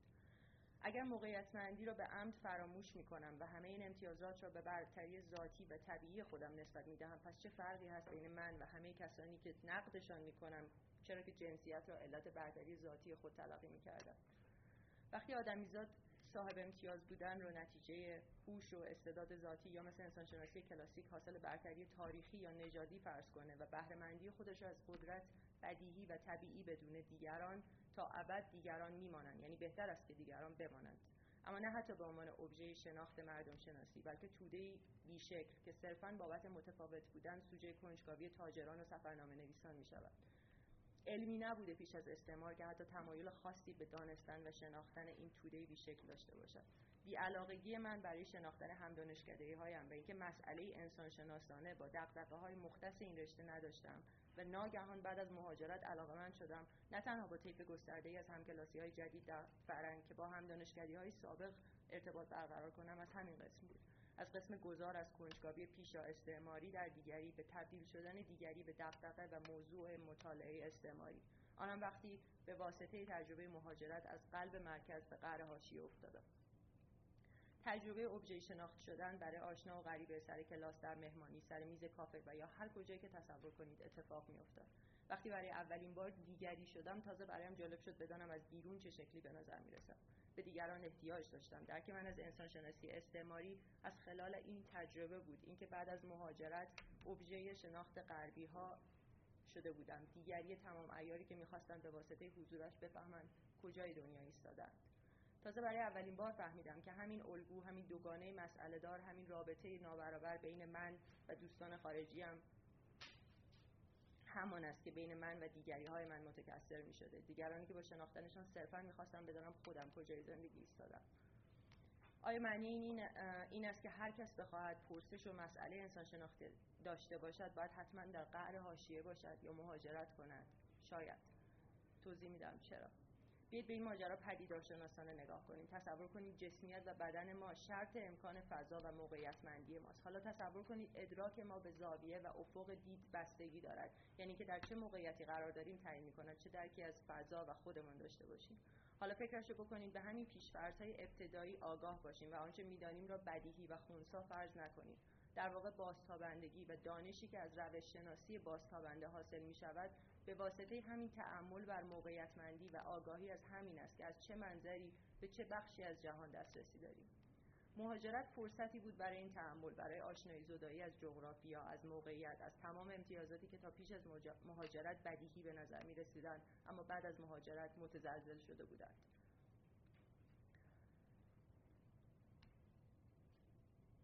دوسرتو و خیلی های دیگر انسانشناسی را نقد کردند که در آن موقعیت محقق در رابطه با موضوع تحقیق بدیهی و طبیعی برشمرده می شده وقت به من میگی؟ عالم اجتماعی همواره خود و موضوع تحقیق همیشه دیگری است. اینکه عالم علوم اجتماعی به قول قدیمی ها چوب لای زخم می‌گذاره تا کاسه بیش از سکه نیفته. یعنی مردم شناسا و جامعه شناسا معتقدند به شکافی ابدی و ازلی میان کنش و تفهم که خود کنشگر قادر به پیمودنش نیست. محقق با ابژه کردن دیگری به عنوان موضوع شناخت او را به سمت فرودست رابطه قدرت هل می‌دهد. یعنی تو بگو تا من برای تحمیل کنم. تحلیل کنم. یعنی تو حواست نیست داری چه کار می‌کنی. پس به کارت برس تا منطق و قاعده بازی رو پیدا کنم.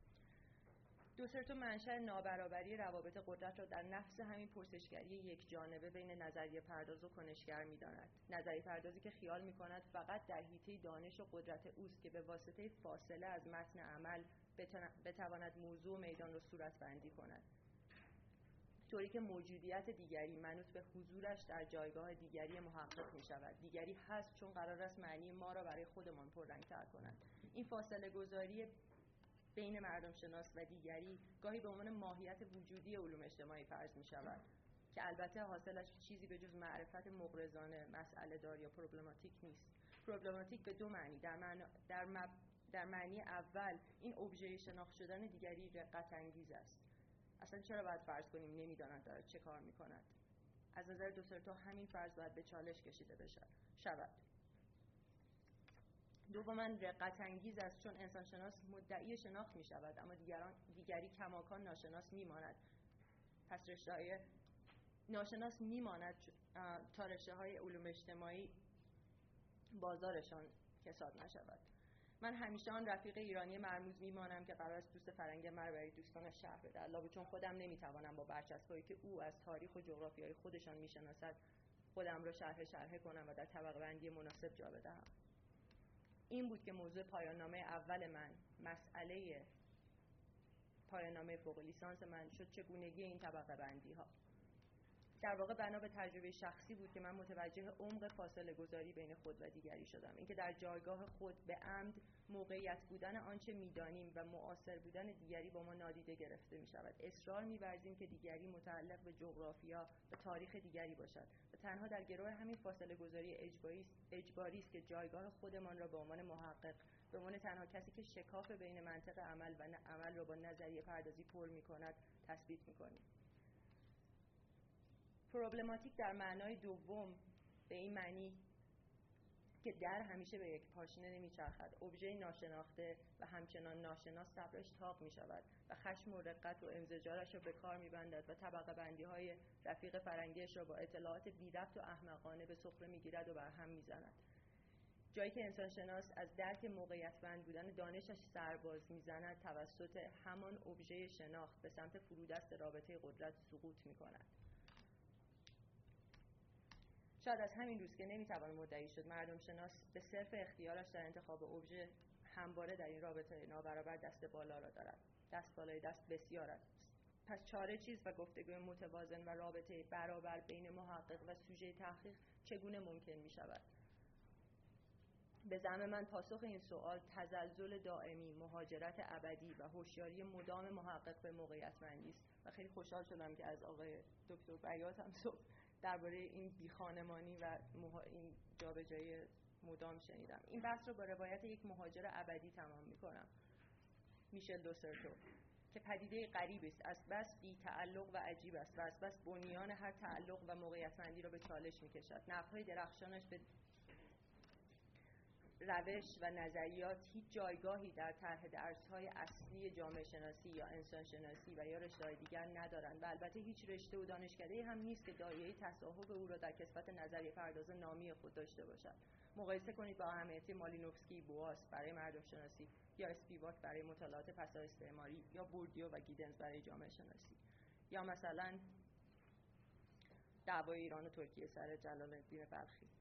اینکه هیچ دانشکده و رشته ای سر تصاحب دوسرتو دعوا ندارد رفت عجیبی به ماهیت نقادی هایش دارد دوسرتو زیر پرچم هیچ رشته ای ننوشته اما از خلال حرکت در همین فضاهای بینابینی و میان رشته ای بوده که توانسته آنچه بدیهی به نظر می‌رسیده را به پرسش بکشد.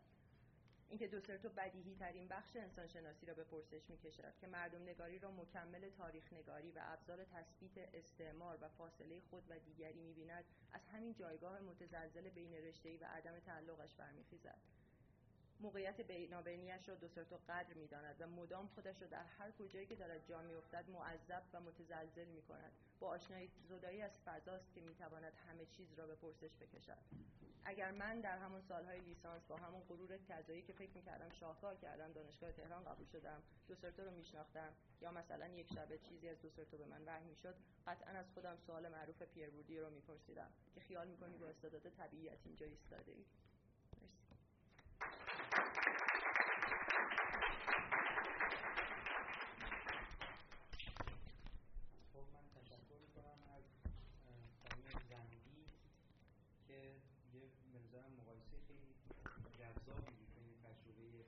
در از متن به حاشیه پرتاب شدن شاید خیلی از کسایی که از شهرستان به تهران منتقل میشن در یه کادری کمی متفاوتی. من, من وقتی می‌گفتن یاد تجربه خودم میفتادم زمانی که از شهرستان به تهران منتقل شدم و به یه گونه ای به واسطه ای که حالا لحجه شیرازی داشتم و فلان اینها حالا شیراز البته خودش در حد خودش یه امپریالیزمی بود ولی خیلی تجربه مشابهی داشتم از تجربه ایشون که رفتن و فکر می‌کنم چون در علوم اجتماعی هم خیلی ما این تغییر جایگاه ها رو داریم خود این تغییر موقعیت واقعا می‌تونه آغازگر یه انسانشناسی انتقادی باشه برای فهم در واقع روابط قدرت. من بدون اینکه زیاد صحبت بکنم از آقای حلاج خواهش می‌کنم که بحثشون رو ارائه بکنم عنوان بحثشون هست دانشگاه به مسابقه آلترناتیو. بعدم ما در خدمت خانم سلطان تویه خواهیم بود و بعدش هم انشاءالله پرش باز. من به نوبه خودم تشکر می‌کنم از مسئولین این سمپوزیوم برای اینکه امکان این گفتگو حاصل شد و خب من توی سال آخر لیسانسم دو سرچ رو شنیدم. خب خیلی اتفاق مبارکی می‌دونست باشه من ترم آخر انسانشناسی دانشگاه تهران هستم. خیلی لذت بردم از متن دوستمون و خب خیلی از تجربه هاشون بر منم اینه اتفاق افتاده بود. حرفایی که سر کلاس تاریخ و نظریه ها شنیده می‌شد و تجربه عینی کلاسی که خب دقیقا همین چیزایی که می‌گفتن کاملا زنده می‌کرد تجربه من رو. ایراد این که آدم هرچی آخرتر حرف می‌زنه اینه که خب جرات نمی‌کنه دیگه خیلی چیزی بگه انقدر که راه خوب بود. ولی حالا دوستان تحمل کنن. من برخلاف آقای قماشلویان و خانم وحدت می‌خوام کمی همدلانه تر به دانشگاه بپردازم و می‌خوام نکات مثبتی که به نظرم اومده توی این زیست چهار ساله توی دانشگاه وجود داشته رو بهش یکم بپردازم. عنوان ارائه من هست دانشگاه به مسابقه آلترناتیو. ولی خب اولین سوالی که شاید پیش بیاد اینه که آلترناتیو چی؟ دانشگاه رو در مقابل چه چیزی گذاشتم که خواستم او رو آلترناتیو بدونم؟ دانشگاه برای من آلترناتیو شهره. ایده این حرکت هم از سر کلاس انسانشناسی شهری برای من شروع شد. زمانی که داشتیم راجع به ویژگی های شهر حرف می زدیم وقتی من از شهر حرف می‌زنم مشخصا مقصودم کلان شهرهای مدرن امروزیه و نه شهر باستانی یا اون تعبیری که توی یونان از شهر اتفاق افتاده اینها نیست. منظورم شهریه که بعد از انقلاب صنعتی می‌تونسته محقق بشه. وقتی داشتیم راجع به ویژگی های شهر حرف می‌زدیم نکته پارادوکسیکالی به نظر من اومد. و اون نکته این بود که دانشگاه که خودش حاصل این زندگی مدرن هست به شکل عجیبی هیچ کدوم از ویژگی های شهر رو نداره. نظم درون دانشگاه توی این چهار سالی که تجربهش کرده بودم برای من اصلا شباهتی نداشت. به نظمی که توی وجوه دیگه زندگیم توی کلان شهر دیده بودم. فضا اساسا فضای مدرن نبود. کاملا حالا مخصوصا دانشگاه علوم اجتماعی رو خب خیلی از دوستان فکر کنم تجربه ویست اونجا داشته باشن. کاملا شبیه یک روستا بر من بود دانشگاه علوم اجتماعی. و البته من مثل خیلی ها دایه این رو ندارم که بیطرفانه حرف بزنم. کاملا طرف دارم از فضای مدرن حالم به هم می‌خوره و خیلی دلبسته فضای گمایشافتم فضای روستا به نظرم خیلی موقعیت های جذابی داره و از این لحاظ دانشگاه رو فضای مختنمی دیدم و خیلی خوشحالم که چهار سال از عمرم رو توی دانشگاه علوم اجتماعی دانشگاه تهران گذاردم با همه مشکلاتی که داره و این حرفان به معنی نیست که مشکلاتی که دوستان گفتن برای من نبوده نه همه اینها بوده. این واحدهای اضافی که باید بگذاریم بوده. ولی این که چرا این اتفاق برای من بولتره به خاطر اینه که من دانشگاه فقط به کلاس درسش خلاصه نمی کنم. من از دانشگاه انتظار این رو نداشتم که فقط نظریات انسانشناسی یا نهایتا علوم اجتماعی رو به من یاد بده. من از دانشگاه می‌خواستم زندگی کردن یاد بگیرم. راضی هم من حس مجموع بعد از چهار سال. فکر کنم چیز خوبی یاد گرفتم. اما برم سراغ بحث اصلی مگه کلانشهر چه ویژگی هایی داره که دانشگاه نداشت؟ به نظر من می‌رسه مهمترین و بنیادی ترین ویژگی که در شهر وجود داره و میشه تمام ویژگی های دیگر رو با او تعریف کرد ویژگی که زیمل ازش به عنوان ناشناسی یاد می‌کنه. چون اون مقاله معروفش که احتمالا همتون خوندید کلانشهر و حیات ذهنی. بحث ناشناسی توی کلانشهر به نظر من مهمترین ویژگیه که تمام ویژگی های دیگر رو می‌تونه توضیح بده و حتی می‌تونه توضیح دهنده این باشه که چرا اساسا نظم مدرن نظم گزرشافت نظم ارگانیکه. البته این متوجه هستم که سرش دعوا هست. یه سری قائل نیستن به اینکه فضای مدرن فضای ارگانیکه ولی خب من کاملا ارگانیک بودن به این معناست که عناصری که تشکیل دهنده این کل هستن این کل جامعه هستن دلیل مشارکتشون در تشکیل دادن این کل منفعت فردیه. یعنی من خب این اتفاق بر چی میفته؟ وقتی تخصصی میشه منی که تخصص خاصی دارم مثلا من به مسابقه یک مهندس برق من یه دوره هم تحصیلاتم برق بوده بعد تغییر رشته دادم اینجا. من به مسابقه یک مهندس برق خب بله بلدم کارهای برقی رو انجام بدم. ولی اگه شیر آب خونم خراب بشه من نیاز به کسی دارم که لوله کشی بلد باشه. نه ابزارش رو دارم نه تخصصش رو دارم. و من وارد مشارکت در زندگی اجتماعی میشم برای اینکه تخصص این رو ندارم که تمام امور زندگی خودم رو خودم سامان بدم. من نه نون پختم بلدم نه گندم بلدم درو کنم که ازش آرد درست کنم. حالا نونی بخواد پخته بشه. و هیچ کدوم از کارهای اولیه زندگی خودم رو هم از ارزش بر نمیام از اون طرف البته کار تخصصی دیگری رو دارم که با اشتراک گذاشتن تخصصم با بقیه می‌تونم زندگی خودم رو ممکن کنم. دقیقا به مسابقه بدن موجود زنده است این نست چرا که شما نگاه کنید معده آدم حالا چه در ساحت دستگاه های بدن دستگاه گوارش رو اگر حساب کنید چه در ساحت اندام ها و چه در حتی در ساحت سلول ها وقتی نگاه می‌کنید می‌بینید که مثلا در ساحت اندام ها معده شما تخصصش اینه که غذا رو هضم کنه یا مثلا روده شما تخصصش اینه که مواد که مفید برای بدن هستن رو از طریق تغذیه که انجام دادید جذب بدن بکنه. خب مثلا اگر فرض کنیم که خود روده 50 واحد انرژی لازم داشته باشه ولی داره 5000 واحد انرژی جذب می‌کنه. چرا داره این کار رو می‌کنه؟ برای اینکه قراره به مغز هم انرژی بده برای اینکه قراره انرژی قلب رو تامین کنه برای اینکه قراره انرژی شوش ها رو تامین کنه و بقیه قسمت های بدن رو. داره چی کار می‌کنه؟ برای اینکه خودش بتونه زنده بمونه داره وارد یک مشارکت جمعی میشه. خیلی بدن موجود زنده مثال خوبیه برای نشون دادن نظم مدرن. این اتفاق کاملا به واسطه نفع فردی میفته چرا؟ برای اینکه ما اساسا دیگریمون رو نمی‌شناسیم که برامون مهم باشه او چه نفعی داره. بخاطر همین میگم با مسئله ناشناسی میشه خیلی خوب توضیح داد. نظم مدرن رو. خب شما درون خانوادهتون ممکنه کاری رو بکنید که نفع فردیتون هم نباشه ولی برادر شما مشکلی داره و به شما ربطی هم نداره ولی خب کمکش می‌کنید. برای اینکه اونجا شما ناشناس نیستید و برادرتون داره شما به مسابقه دیگری ناشناس حضور نداره. تاریخی با هم دارید شناختی از هم دارید هویتی کنار او دارید و برای اینکه این رو بتونید ادامه بدید گاهی حتی مجبورید برای اینکه کاری رو بکنید به منفعت فردی شما هم گره نخورده.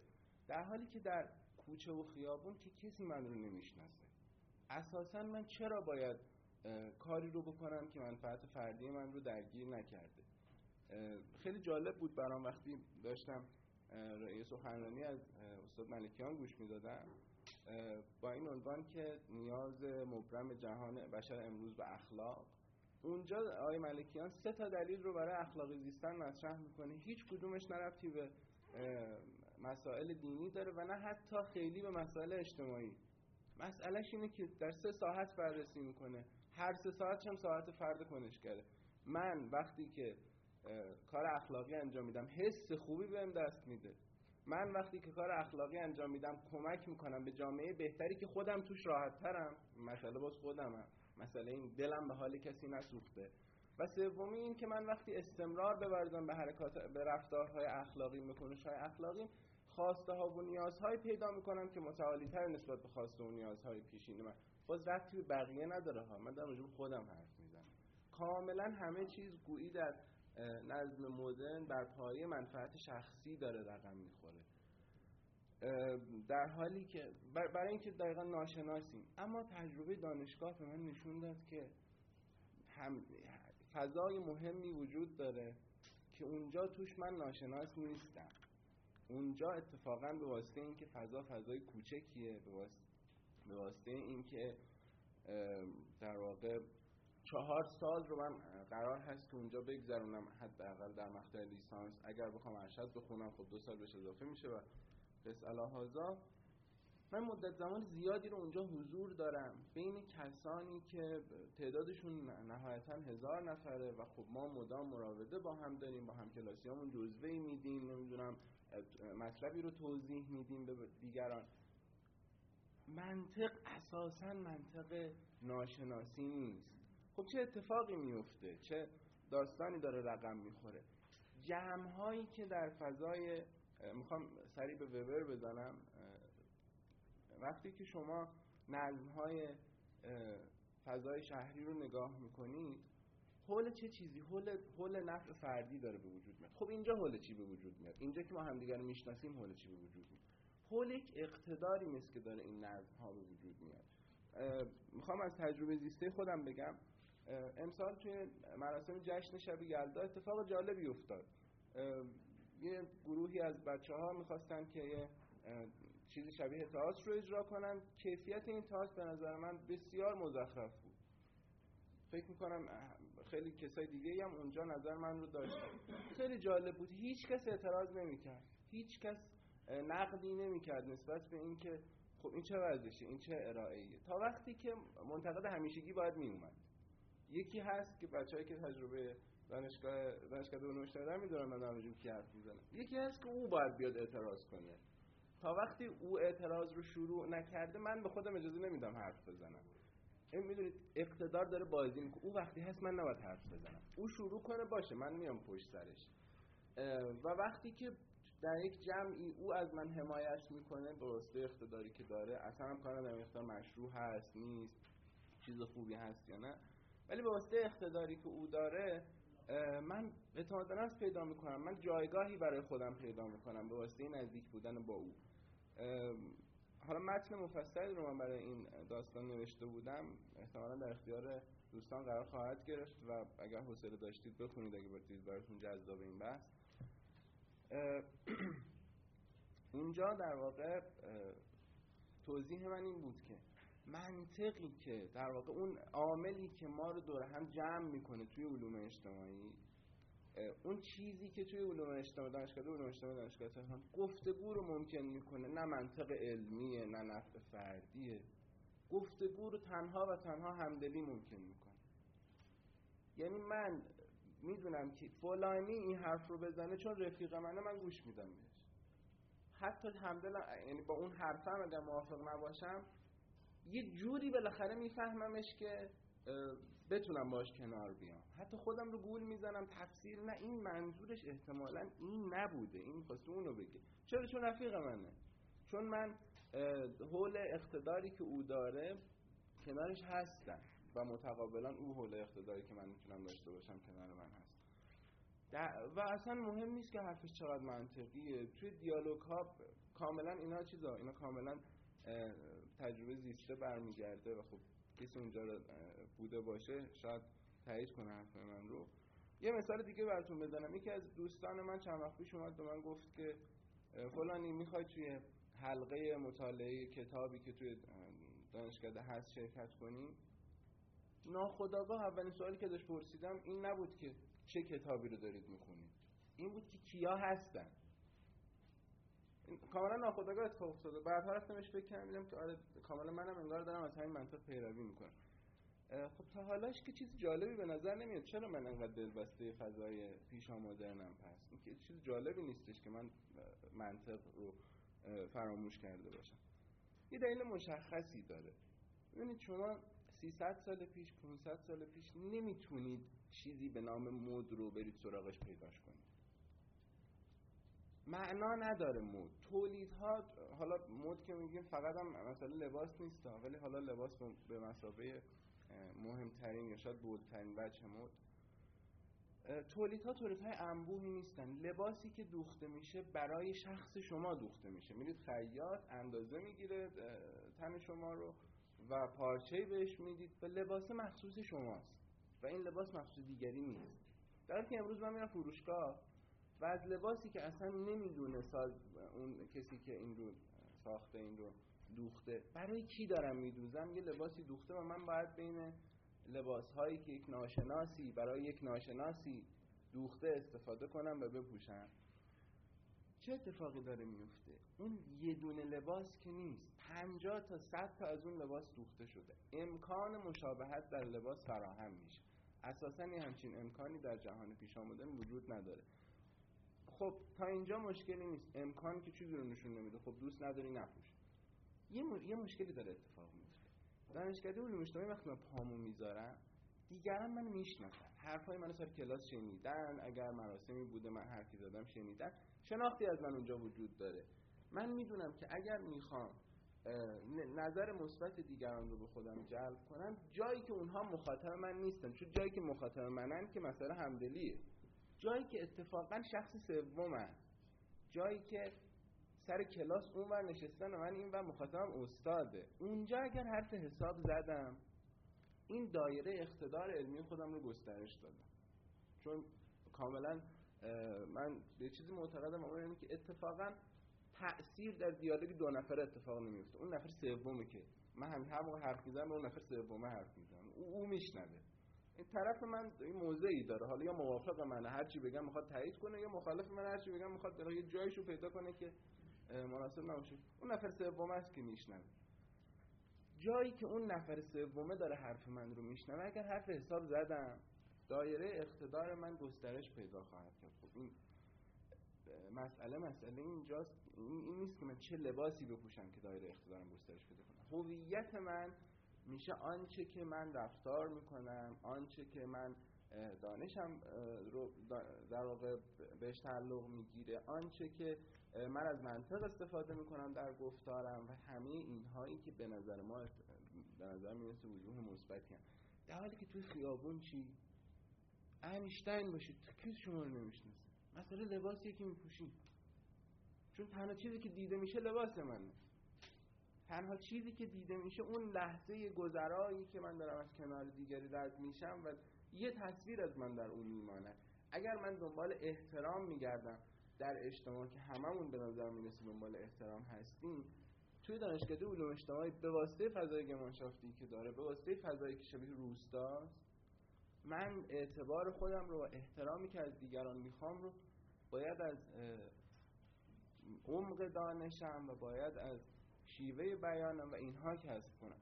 در حالی که اگر اینطور نبود و اگر بر مبنای ناشناسی پیش می‌رفت چیزهایی که به من اعتبار و شخصیت توی دانشگاه علوم اجتماعی می‌داد می‌شد لباس من می‌شد خیلی چیزهای ظاهری که احتمالا هممون به مسابقه کسایی که علوم اجتماعی رو دغدغه جدی خودمون می‌تونیم بهشون نقدهای جدی داریم. برای اینکه احساس می‌کنیم از محتوا توهیمون کردن. حالا دیگه زمان اجازه نمیده که یه گریزی هم می‌خواستم مقاله فول ایمیل بزنم و اینکه چطور داره از معنا توهین می‌کنه. ولی خب وقتی شما ناشناس نیستید از معنا هم توهین نمیشید. و این اون جاییه که دانشگاه رو به نظر من آلترناتیوی برای همه وجوه دیگه زندگی من ساخته و من رو امیدوار کرده به اینکه اگر اتفاق بیفته هنوز هم باید چشم به دانشگاه مرسی که گوش دادیم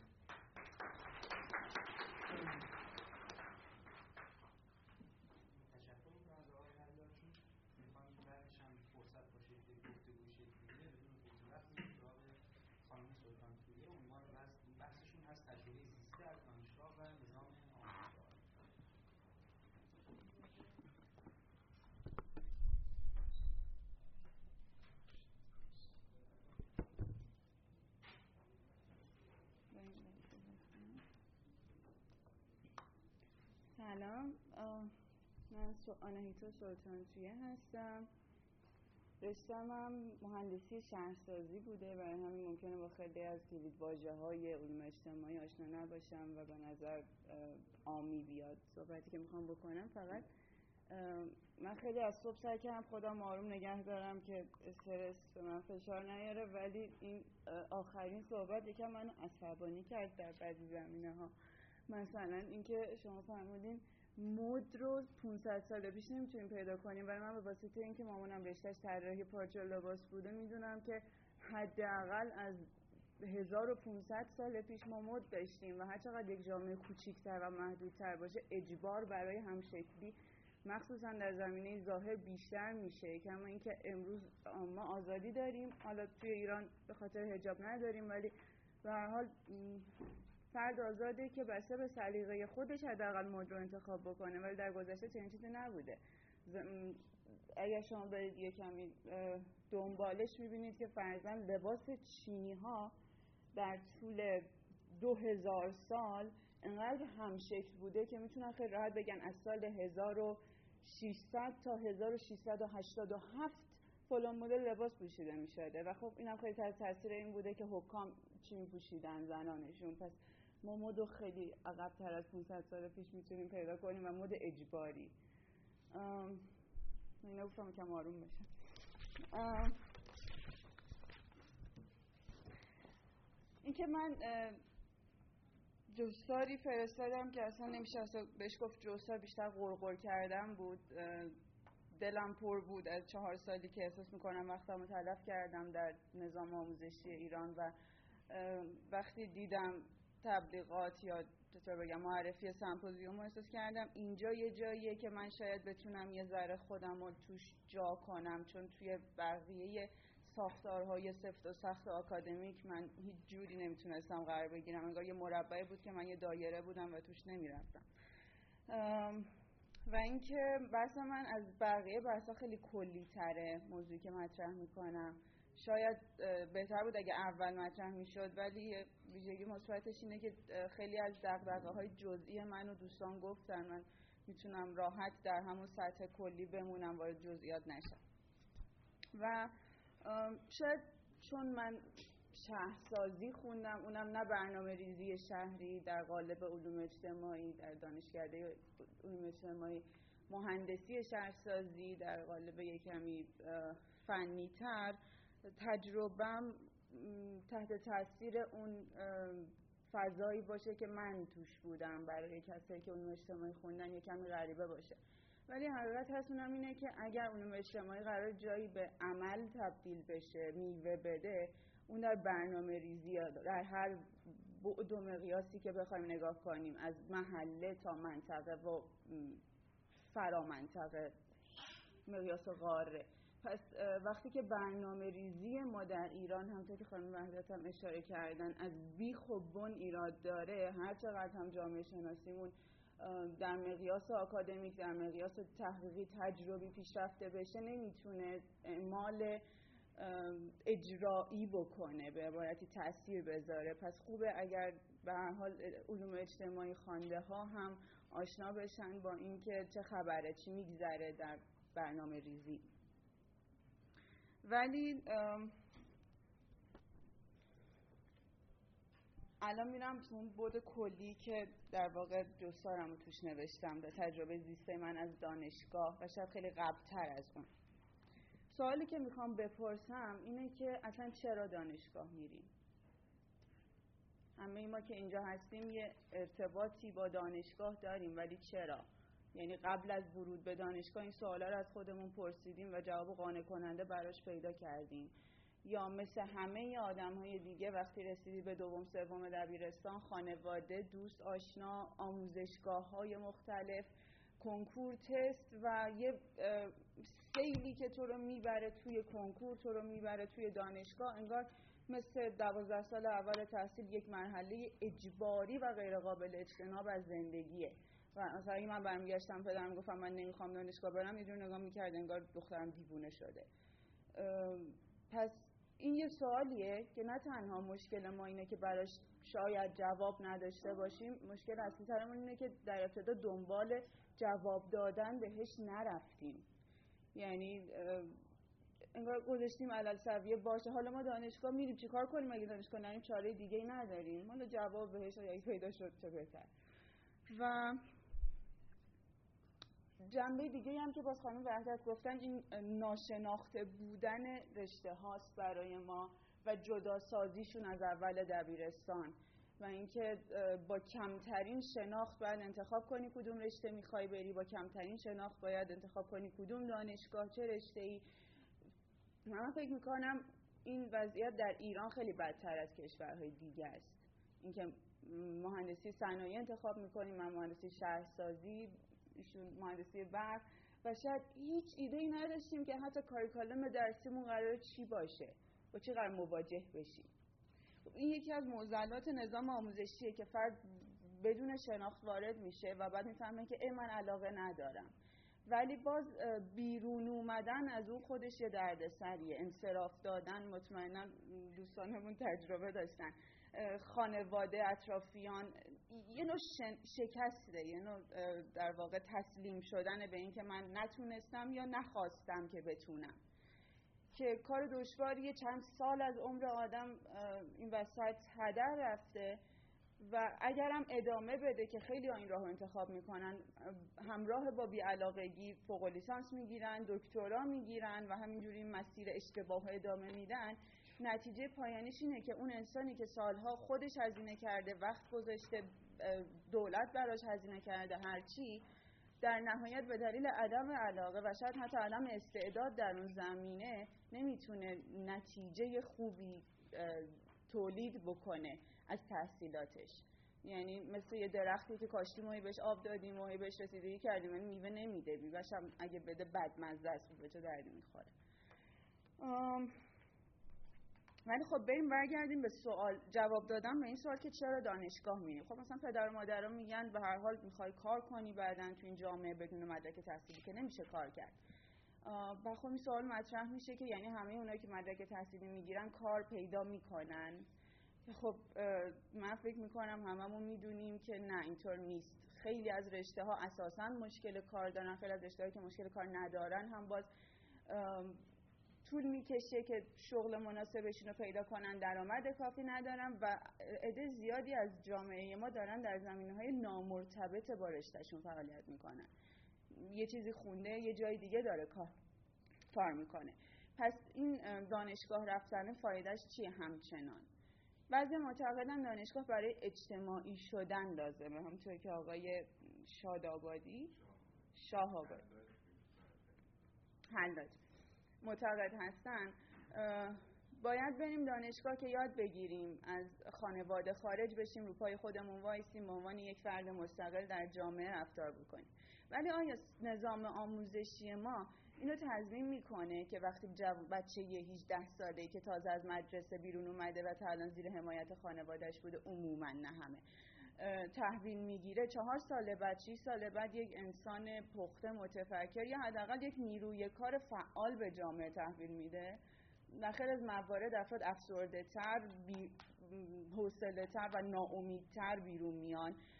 و اون گروهی هم که موفقیت آمیز عمل می‌کنن به تجربه شخصی من افرادی هستن که دروان افرادی هستن که دقل هستن به عبارتی.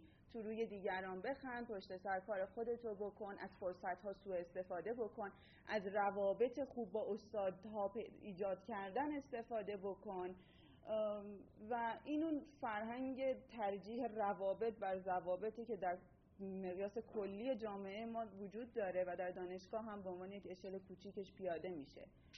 اون که از همه موفق تره عموما از همه سوء استفاده کننده تره.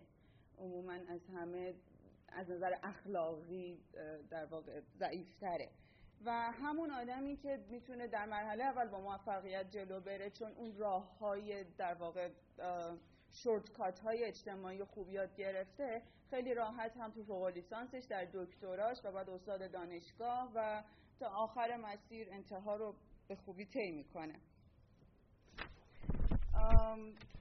یکی از مشکلاتی که من فکر می‌کنم نظام آموزشی ما داره همینه. این موضوع رو در اولین ارائهمون داشتیم. اینکه استادان دانشگاه خودشون در واقع تکرار می‌کنن. اون چیزی که وجود داره اون ساختار یا من بهش میگم حلقه معیوب رو دوباره و چندین باره تکرار می‌کنن و اجازه اصلاح نمیدن. چون یه جایی خودشون با علاقه یا به اجبار مجبور شدن به اون ساختار تم بدن. ساختاری که در دوران دانشجویی خودشون هم بهش نقد داشتن. هممون داریم.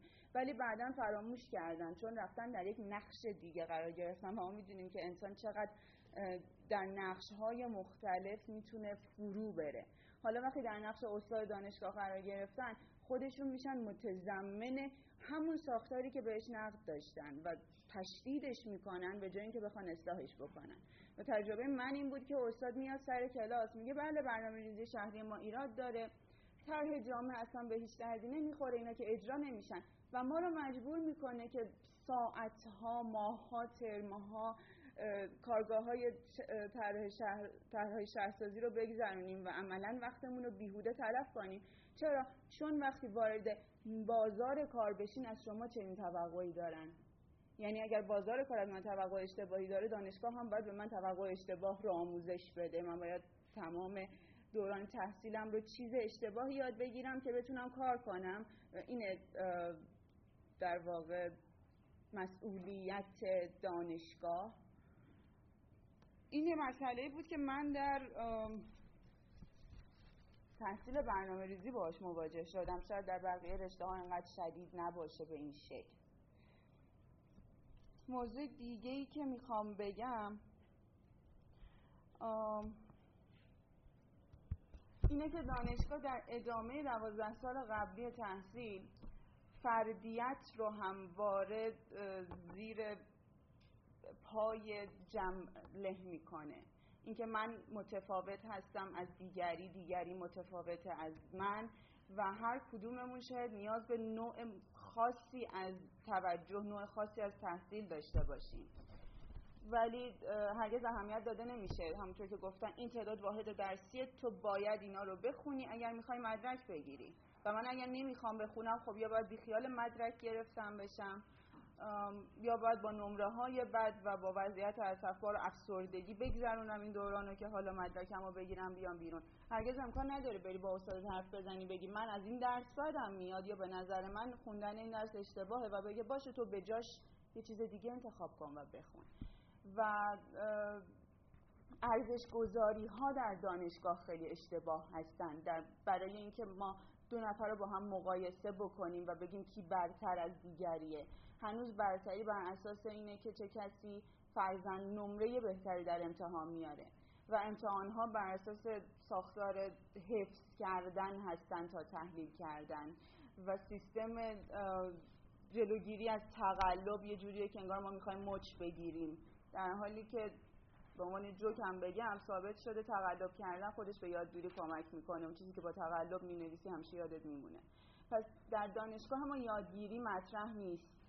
در دانشگاه ما بهرهوری مطرح نیست. علم آموزی مطرح نیست و حتی پیدا کردن شغل در آینده هم مطرح نیست. خب سوال من همچنان باقی میمونه که ما چرا دانشگاه میریم؟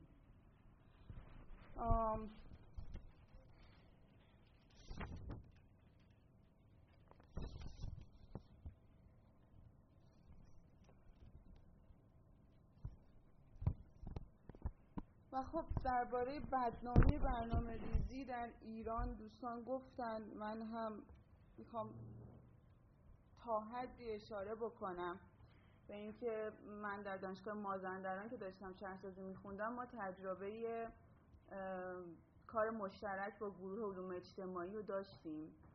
یه همایشی اجرا بکنیم در اشتراک با هم. ولی واقعا تظاهر بود. واقعا ادغام و اختلاطی ایجاد نشد. ما با هم علم رو به اشتراک نذاشتیم. فقط یه کاری انجام دادیم که اسمش رو بذاریم روی کار مشترک. و مهمتر از اون انقدر ما به عنوان دانشجویان مهندسی شهرسازی از دانشکده علوم اجتماعی و از دانشکده جغرافیا و برنامه‌ریزی شهری دور بودیم. که در طول چهار سال حتی من نمی‌تونم بگم یکی از دانشجوهای جغرافیا و برنامه ریزی شهری رو دیدم و استاده همون نه تنها با هم در ارتباط نبودن بلکه رابطه مقابل داشتن انگار یه دشمنی بینشون بود. جغرافیا و برنامه‌ریزی شهری یه چیزی میگه مهندسی شهرسازی یه چیز دیگه. و خب این ارتباط وقتی وجود نداره نتیجهش اینه که برنامه هایی که به عنوان طرحهای شهرسازی ما تدوین می‌کردیم نتیجه یه سری فرمول بود. تراکم سطح اشغال اینکه جمعیت اون منطقه چقدر سرانه چی میگه و این عددا رو با هم ترکیب کنیم و یه تحلیلی بکنیم.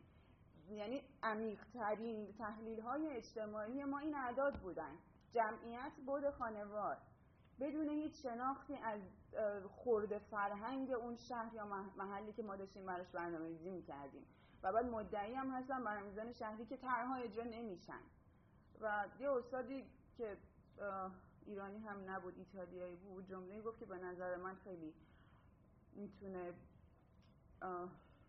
پایه برنامه ریزی اصلاح شده قرار بگیره. گفت برنامه خوب برنامه که بشه اجراش کرد. اگر من برای خودم یک برنامه ریزی روزانه ای بکنم که نتونم بهش پایبند باشم نتونم اجراش بکنم مشکل از من نیست. مشکل از اون برنامه است که بر اساس توانمندی من و بر اساس دارایی من و نداری من چیده نشده. پس این هم یکی از مشکلاتیه که من در برنامه‌ریزی شهری دیدم و سعی کردم کلا ازش فاصله بگیرم. من دیگه واقعا چیزی ندارم. من نه متاسفانه طرح نهایی رو یه سال انجام نمیدم.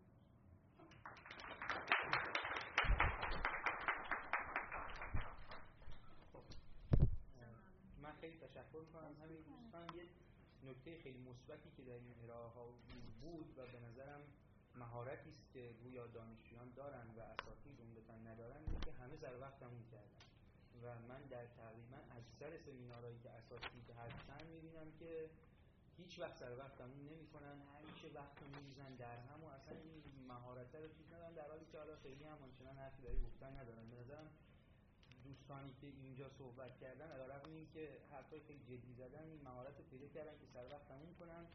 ما فقط ابتدا یکم دیر شروع کردیم ولی به هر حال الان فکر می‌کنم یه 25 دقیقه نیم ساعت وقت خواهیم داشت که گفتگو بکنیم. من خودم خیلی نکته یادداشت کردم که بگم ولی فکر می‌کنم که دیگه نوبت دوستان هست که وارد بحث بشن و یه گفتگویی داشته باشیم راجع به تجربه دانشجویی و محیط دانشگاه. حالا چه معطوف به صحبت هایی که دوستان کردن چه اگر که کامنتی اظهار نظری داشتن فقط دوستان سعی کنن کوتاه بگن که وقت بشه تعداد بیشتری صحبت کنیم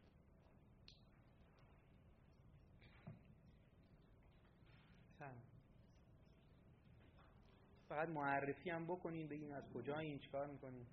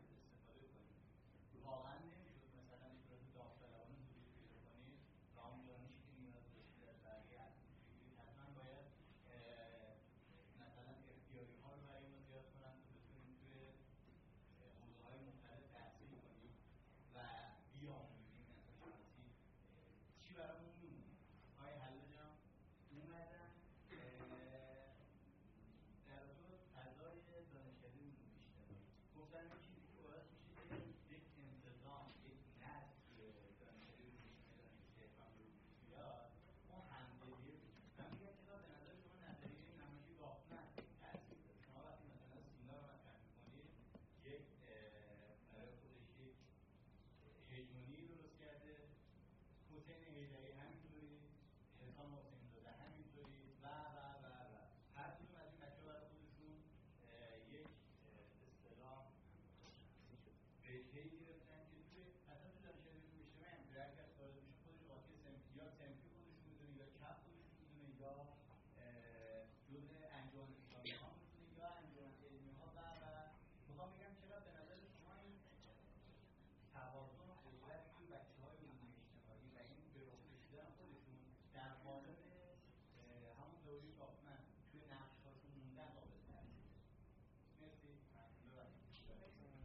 شما در من فکر کنم برای که ما این وقتی رو که داریم برای گفتگو بتونیم بیشتر دوستان صحبت کنن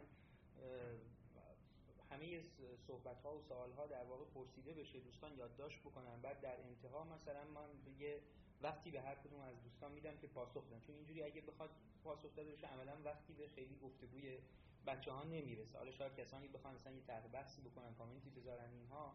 همش هم ضرورتا نیازی نیست در حال پرسش باشه می‌تونه طرح بحث باشه. اینی که به نظرم انتها ما یه فرصتی داشته باشیم که دوستان جواب بدن بهتر هستن که موردی الان جواب بدن. یه رو به یک دیگه نهایتا ما باید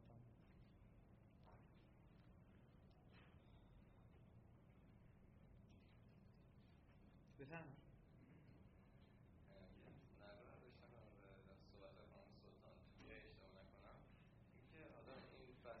بگینم که از کجا اینو چکار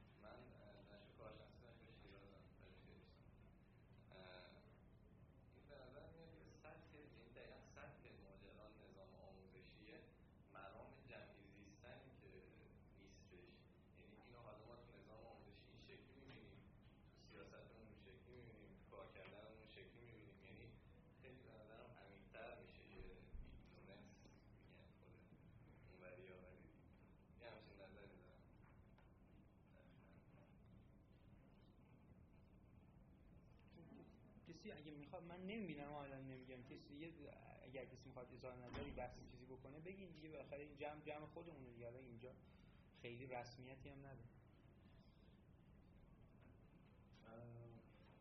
دو تا سوال که کامنت اولیش برای آقای مسلم. کم مسلم. باز بگین از کجا؟ من امادم دانشجوی دکترای انتروپولوژی یکی که خب تمام شاخصهایی که برای این میدان متفاوت دانشگاهی شما پیدا می‌کنید یکی از چیزی که جالب بودن در شما. اینه که خب چه جور جامعه علمی که شاخصش انتشار نیست. در واقع شاخصهایی که دکتر وارنیراد گرفته به نظر یک شاخصهای مثلا ابجکتیوی میاد که هر جای دنیا برید تا به آکادمی صحبت بکنید مسئله چاپ کتاب مسئله چاپ مقاله است و اینکه چه این میدان خروجیش چیه؟ اسمش هم میدان علمه و انتشار نداره و نظر من به شکل پیدار شناختی خودش کیس جالبه یعنی شما علمان های میدان که تعریف کنید بشه پروژه جدیدی شروع میشه که اصلا چی هست که انتشار چه میدانی که انتشار بعد منتشر کنید مثل مثل اینکه یه میدان تولید هنری که اصلا هنری تولید نمی‌کنه ولی خب پس داره کار می‌کنه خیلی جالبه و بعد یه چیز دیگه برای مهشید اینه که این خیلی خیلی جالب من خیلی خوشم آمد از ایده آخری یا که مطرح کردی این ایده مهاجرت ولی من چیزی هم که اینجا برات نوشتم deterritorialization و reterritorialization دلوزی بود یه جوری به معنای این مدام این تو گویی دنبال یه جور desubjectification مدام حالا نمی‌تونم بگم desubjectification anthropologist ولی هی مدام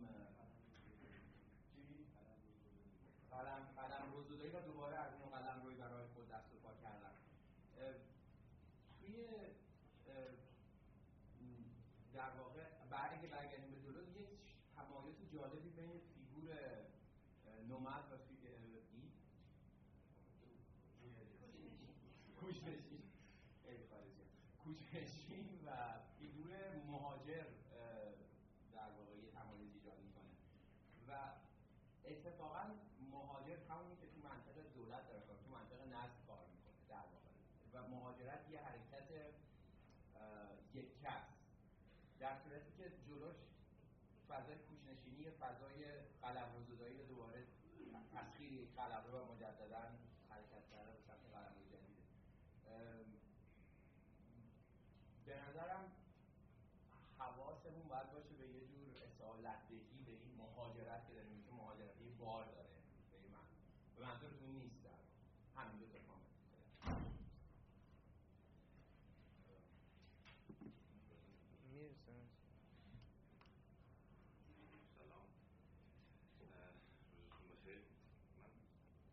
Outro Mário ficando. Outro Mário ficando.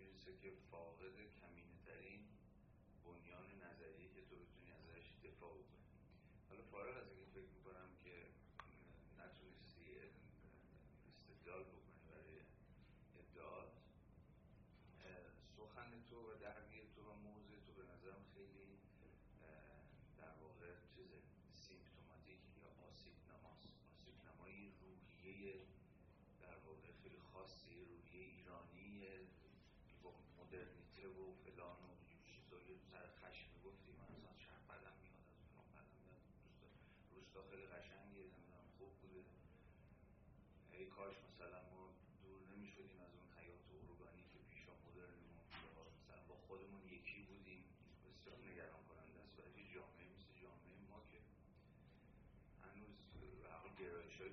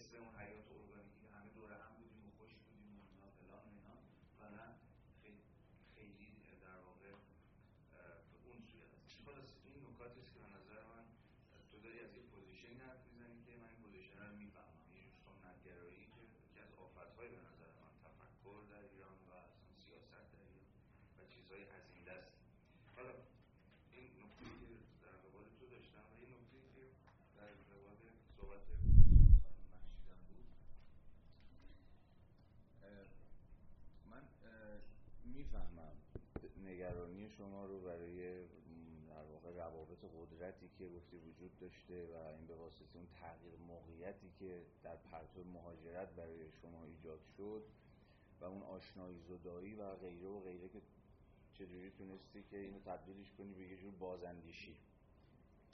ولی باز یه نگرانی دیگه دارم در ادامه همون نگرانی است. و این وصل شدنش به گفتمان پسا استعماریه یه اشاره هایی هم کردی به گفتمان پسا استعماری و این داستانه که آره غربی که ما رو ابژه کرده و فلان و ببین به یک معنا قضیه خیلی فراتر از این ماجراست خیلی فراتر از گفتمان پسا استعماریه. به یه تعبیری شما می‌تونید حالا بگید آقا اصلا از وقتی که با, با سنت بیکنی دکارتی که سوژه ابژه اصلا شکل گرفت این روابط قدرت هم ساخته شد.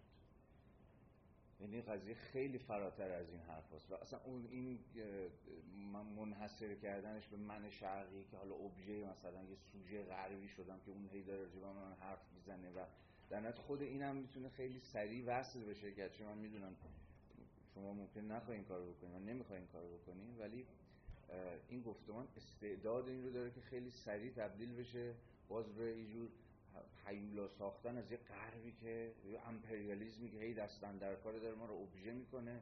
حالا ما باید ما ایر... من ایرانی و من شرقی باز این دامن زدن به این هویت بازی هایی که به نظرم ادامه همون سنتی که مهدی داره ازش حرف می‌زنه. اون سنتگری خیلی راحت می‌تونه وصل بشه به این پس استعمارگراییه و باز من می‌خوام بگم خیلی پروبلماتیکه چون ما داریم این چیزو این داستان رو در ایران. یعنی بیشترین استفاده هم که از گفتمان پس استعماری شدن اسلامگراها کردن.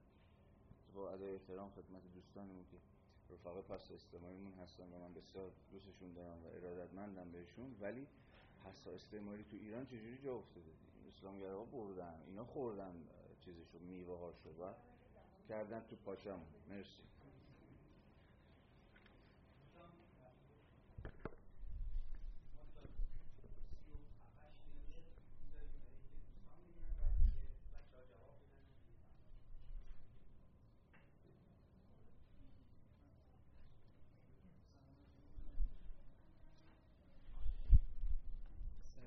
هستم دانشجوی کارشناسی ببین یه نکته از تقریبا سال سوال مانند یا بحث مانند از دوست از های حلاج دارم این که محیط دانشگاه رو حسابم کاملش کردم با محیط پیشان مادر مقایسه کردم. می‌خوام بگم این که شما توجه کنید که مخاطبتون کی اول و اون محیط دانشگاهی رو بعد بیا مقایسه کنید. اتفاقا محیط دانشگاه یک محیط کاملا مدرنه. و وقتی مقایسهش می‌کنید با محیط بیرونی که مدرنه یعنی اون جامعه شما اینو در نظر بگیرید که اون تفاوت آگاهیه رو افرادی که داخل دانشگاه دارن حضور پیدا کردن و دارن درس می‌خوانن به یه نوعی دارن تحصیل می‌کنن اینا اون تفاوت آگاهی است که اون جامعه دانشگاهی رو متفاوت می‌کنه از جامعه بیرونی که وجود داره. نه اینکه برگرفته از یک نظم سنتی یا جامعه سنتی باشه و بیاره مقایسش کنید و یه نکته دیگه هم که وجود داره این که در مورد همون بحث جزئی هم که گفتی در مورد منفعت طلبی و اینا در مورد خود دانشگاه هم این وجود داره. و نمیشه مقایسش کرد با جامعه سنتی و تفاوت رشته‌ای که وجود داره رشته‌های مختلف. همه اینا نکاتی هستن که اصلا نشون میده جامعه دانشگاهی یک جامعه کاملا مدرنه نه اینکه اونو پیجا مدرن بدونیم. و اتفاقا های جامعه مدرن هم درونش وجود داره و معنای واقعی داخل دانشگاه شکل گرفته نه جامعه بیرونی. متشکرم. حالا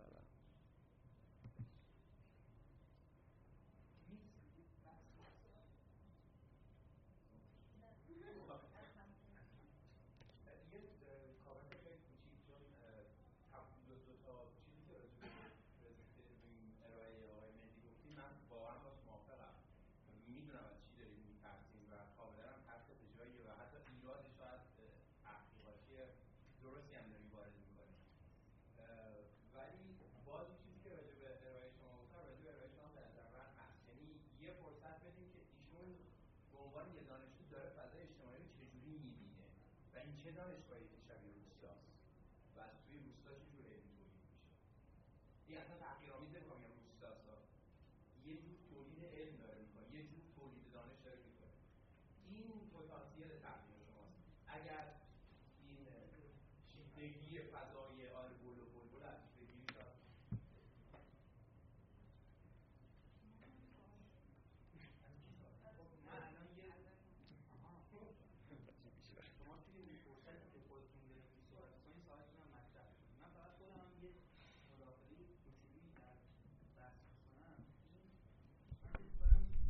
خیلی از این بحثایی که در واقع الان داره مطرح میشه یه ریشه عقبتری داره که ما باید برگردیم سر اون بحث بکنیم. و اونم بحث در واقع بنیاده و بحث اینی که به هر حال شما وقتی که دارین یه نظام فکری انتقادی رو شکل میدین این بنیادش رو کجا دارین قرار میدین؟ و این بحث بنیاد و اینی که ما بر اساس چه بنیادی داریم حرکت می‌کنیم ما رو هدایت می‌کنه به سمت بحث کل و جزء. اینی که این بنیادهایی که شما برای خودتون قرار میدین تا چه حد قابل جنرالایز شدنه و تا چه حد قابل اینی که نسبتی برقرار بکنه با کل. بحثی که مثلا حسام مطرح می‌کنه راجع به مثلا نقد فساد استعماری ها کاملا به همین می‌رسه دیگه. یعنی اینی که آقا خاص و عام بالاخره نسبت خودشون رو چجوری می‌خوان تعریف کنن؟ کل و جز چجوری می‌خواد تعریف بکنن وقت این از یه سمت دیگری یه, یه کاری بولتانسکی داره تحت عنوان The New Spirit of Capitalism که اونجا بحث می‌کنه که توی این فضایی که در واقع اتفاقا همین پست مدرنا اومدن و پس ساختارگراها اومدن و اینها و این همزمان شد با اومدن در واقع جریانان نئولیبرال و اینها اینها یه کاری کردن و اون این بود که نقد رو تبدیل کردن به امر زیبایی شناسانه یعنی نقد از جایگاهی که یه بنیادی داشت که می‌تونست generalize بشه و یه پایه‌ای فراهم کنه برای اینی که همه بپذیرن که آقا یه ارزش‌هایی وجود داره یه چیزهایی وجود داره بر مبنای اونها میشه یه debate ایی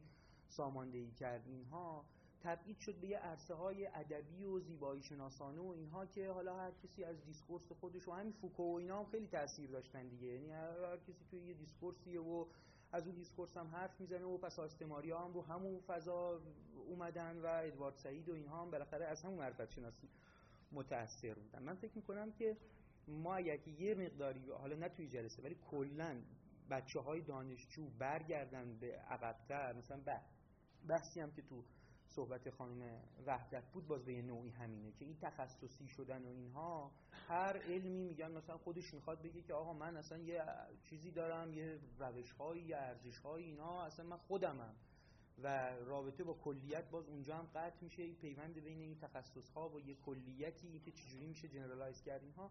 یه کمی اگه ما برگردیم به همین پیوندهای بین جامعه شناسی و فلسفه و یه کمی به اینها فکر بکنیم فکر کنم ریشش میشه در واقع اونجاها پیدا بشه. من خواهش می‌کنم که دوستان هر کدوم در حد یکی دو دقیقه در واقع بحثشون رو بگن چون که اینجا در واقع ساعت یک دوباره نشست بعدی خواهد بود و دوستان یه نهاری هم ظاهرا هست که باید دوستان برن و بخورن و فلان اینها. در حد یکی دو دقیقه اگه صحبت کنین اگه سوالی هم از هم دیگه دارین طرح کنین. حالا ممکنه جواب دادنش موکول بشه به بعد.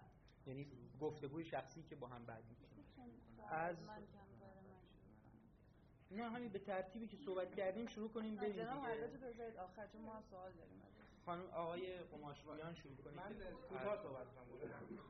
راجع به این بحثی که دوستمون ما کرد یک تفاهمه حالا البته اینم خودش یه موقعیتی که حالا به قول خودشون باید پدیدار شناسی بشه. شما که PhD anthropology خوندین که میگین پیر بوردیو راجع به انتشار صحبت نمی‌کنه. چرا؟ راجع به انتشار صحبت می‌کنه اتفاقا. بحث بر سر اینه که من اتفاقا گفتم که ژانر انتشار. من گفتم که انتشار فی نفسه مهم نیست. اینکه شما چه طرح پژوهشی دارین چه مقاله دارین چه کتابی دارین چه سمیناری شرکت کردین. بحث بوردیو راجع به ژانرشه راجع به ناشرشه راجع به اتفاقا تایتلشه. اگه میدان علمی تولید نداشته باشه که میدان علمی یعنی صرفا یه سوء تفاهمه. و حالا نشد من خیلی بحثمو راجع به صحبت کنم. اینکه تو ژانرشون آیا با ارتودکسی رشتهشون همنوان یا ناهمنوان یا اینکه چه می‌دونم رویکرد انتقالی به برنامه پژوهشی دیگران دارن یا ندارن؟ وگرنه که انتشار هست و ولی نفس انتشار هیچ هیچ معنایی نداره واسه پیر بودیو و خب چون راجع به تولید علمی هم صحبت نمی‌کنه به معنای مثلا مرتونیش که توسعه و تولید علم چه شاخصایی می‌تونه داشته باشه. راجع به این صحبت می‌کنه که نوع تولیدات چه ویژگی های چه همبستگی چه تناظری داره با ویژگی های دیگه این افراد. یه نکته کوتاهی هم من باز چون بحثی یه مقدار کوتاه شد نتونستم توضیح بدم. صرفا روشن فکری نیست این دو قطب میدان و اون قطبی هم که قدرت آکادمیکه صرفا در نمی‌دونم پست و مقام و اینجور چیزا نیست. دانشگاه به مسابقه یه جامعه. یعنی همونجور که شما توی جامعه فرادست فرودست داری کسایی که یه همچین position ایی دارن به هر حال یه عده باید این position رو داشته باشن یعنی دپارتمان مدیر گروه می‌خواد. کسایی که همچین position ایی دارن از جایگاه قدرت یا نفوذ بهره مندن و بحث اصلی بوردیو هم اینه که اینا این قدرتمندان آکادمیک چه ویژگی های دیگری دارن. مثالش رو زدم دیگه راجع به همین ژانر آثارشون راجع به کتاب ناشری که کتاب میدن به دستش راجع به محتوای آثارشون. و اون طرف می‌دانم دو بود داره یه بودش هم پرستیژ علمیه یه بودش روشن فکری یعنی صرفا روشن فکری نیست که شما بگید در خدمت پرزنت کردن کاراش واسه عامه مردم باشه نه. بحث علمیش هم هست من چون یه ذره احتمالاً سری صحبت کردم این سوء تفاهم پیش اومد. همین من راجع به اینکه پرسیدیم که نمی‌تونیم سر کلاسای دیگه بریم یا چیز دیگه. خب درسته مثلا از خلال رفتن به کلاس های انسان شناسی یا بعضی کلاس جامعه شناسی بود که اصلا فهمیدم به چه چیزایی علاقه دارم موضوع مورد علاقم چیه. ولی بحث اینه که همزمان خیلی از این کلاس ها ارائه میشه و من برای اینکه غیبت نداشته باشم من که بتونم نمره خوب بگیرم به هر دلیلی مجبورم که اون کلاس خودم بگذرونم و نمی‌تونم یه کلاس دیگر رو برم. یعنی می‌تونم کلاس دیگر رو برم ولی در عمل دانشگاه این فرصت رو به من خودش نمیده خودم باید. و راجب سیاست گذاری که گفتی باز زیاد متوجه سوالت نشدم ولی بیشتر منظور من اینه که چجوری توی لیسانس و آخه یه تیکم خودت گفتی که به رشته های دیگه مرتبطه و یه جوری انگار بین رشته ایه بعد گفتی چرا بین رشته نیست. یعنی من زیاد متوجه نشدم ولی حالا پاسخی که می‌خوام بدم اینه که سوال اساسی من این بود که چجوری توی لیسانس ما می‌تونیم از سیاست گذاری اجتماعی سخن بگیم قبل از اینکه فلسفه خونده باشیم سیاست خونده باشیم مفاهیم جامعه شناسی رو بدونیم و همیشه یه تأکیدی وجود داشت. من یادم از ترم اول که بیایم این کتاب سیاست گذاری اجتماعی رو بخونیم. اصلا کتاب جامعه شناسی گیدنس نخونیم. اصلا نریم سمت فلسفه. ما بعد همین رو بخونیم. رشته ما اینه. و من نقدم به این مسئله. خانم سلطان شما در واقع سوال نپرسیدید گفتید که این مشکلی که من دارم میگم در بقیه ابعاد جامعه هم به صورت دیگه حتی مشکل در واقع فاندامنتال جامعه ماست من کاملا با شما موافقم شاید بشه ریشش رو با روانشناسی اجتماعی پیدا کرد شاید با جامعه شناسی بشه بهش جواب داد ولی دو تا نکته رو می‌خوام بگم. چند سه تا. که چرا من به این موضوع پرداختم؟ اولیش اینه که خب این تجربه من بود. یعنی من 23 4 سالمه و واقعا با جامعه اختلاط زیادی نداشتم. به جز در همون بخش دانشگاه و تحصیل. من همه عمرم درس خوندم. در چیز دیگه نمی‌تونم حرف بزنم. مسئله دیگه اینه که من فکر می‌کنم اگر بخوایم به سمت تغییر بریم از آموزش شروع میشه. شاید من اشتباه فکر می‌کنم ولی من در حد سواد خودم اینطور فکر می‌کنم. حالا این آموزش از مهد کودک شروع میشه ولی ابعاد قویتر و جدیترش رو ما تو دانشگاه تجربه می‌کنیم. و وقتی نظام آموزشی خودش ساختار موجود رو تحکیم می‌کنه ما چطور می‌تونیم درباره بهبود وضعیت جامعه حرف بزنیم؟ یعنی تمام حرف من این بود که مشکلاتی که امروز داریم در زمینه محیط زیست در زمینه اقتصاد در زمینه روابط بین فردی و اجتماعی چه می‌دونم دیگه از اختلاس بگیریم تا رنج خلاف یا هر چیز دیگه که بخوایم مطرح بکنیم آغاز راه برطرف کردن مشکلات باید در جامعه باشه در برنامه ریزی اجتماعی سیاست گذاری اجتماعی باشه. و وقتی اینا خودشون کار نمی‌کنن پس ما چطوری قرار مشکلات رو حل کنیم؟ یا وقتی ما خودمون شهرسازی تولید می‌کنیم که تراکم میفروشه.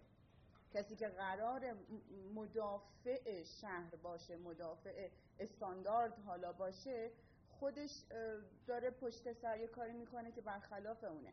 پس ما از کجا باید شروع کنیم به حل اون مشکل ریشه ای که شما فرمودیم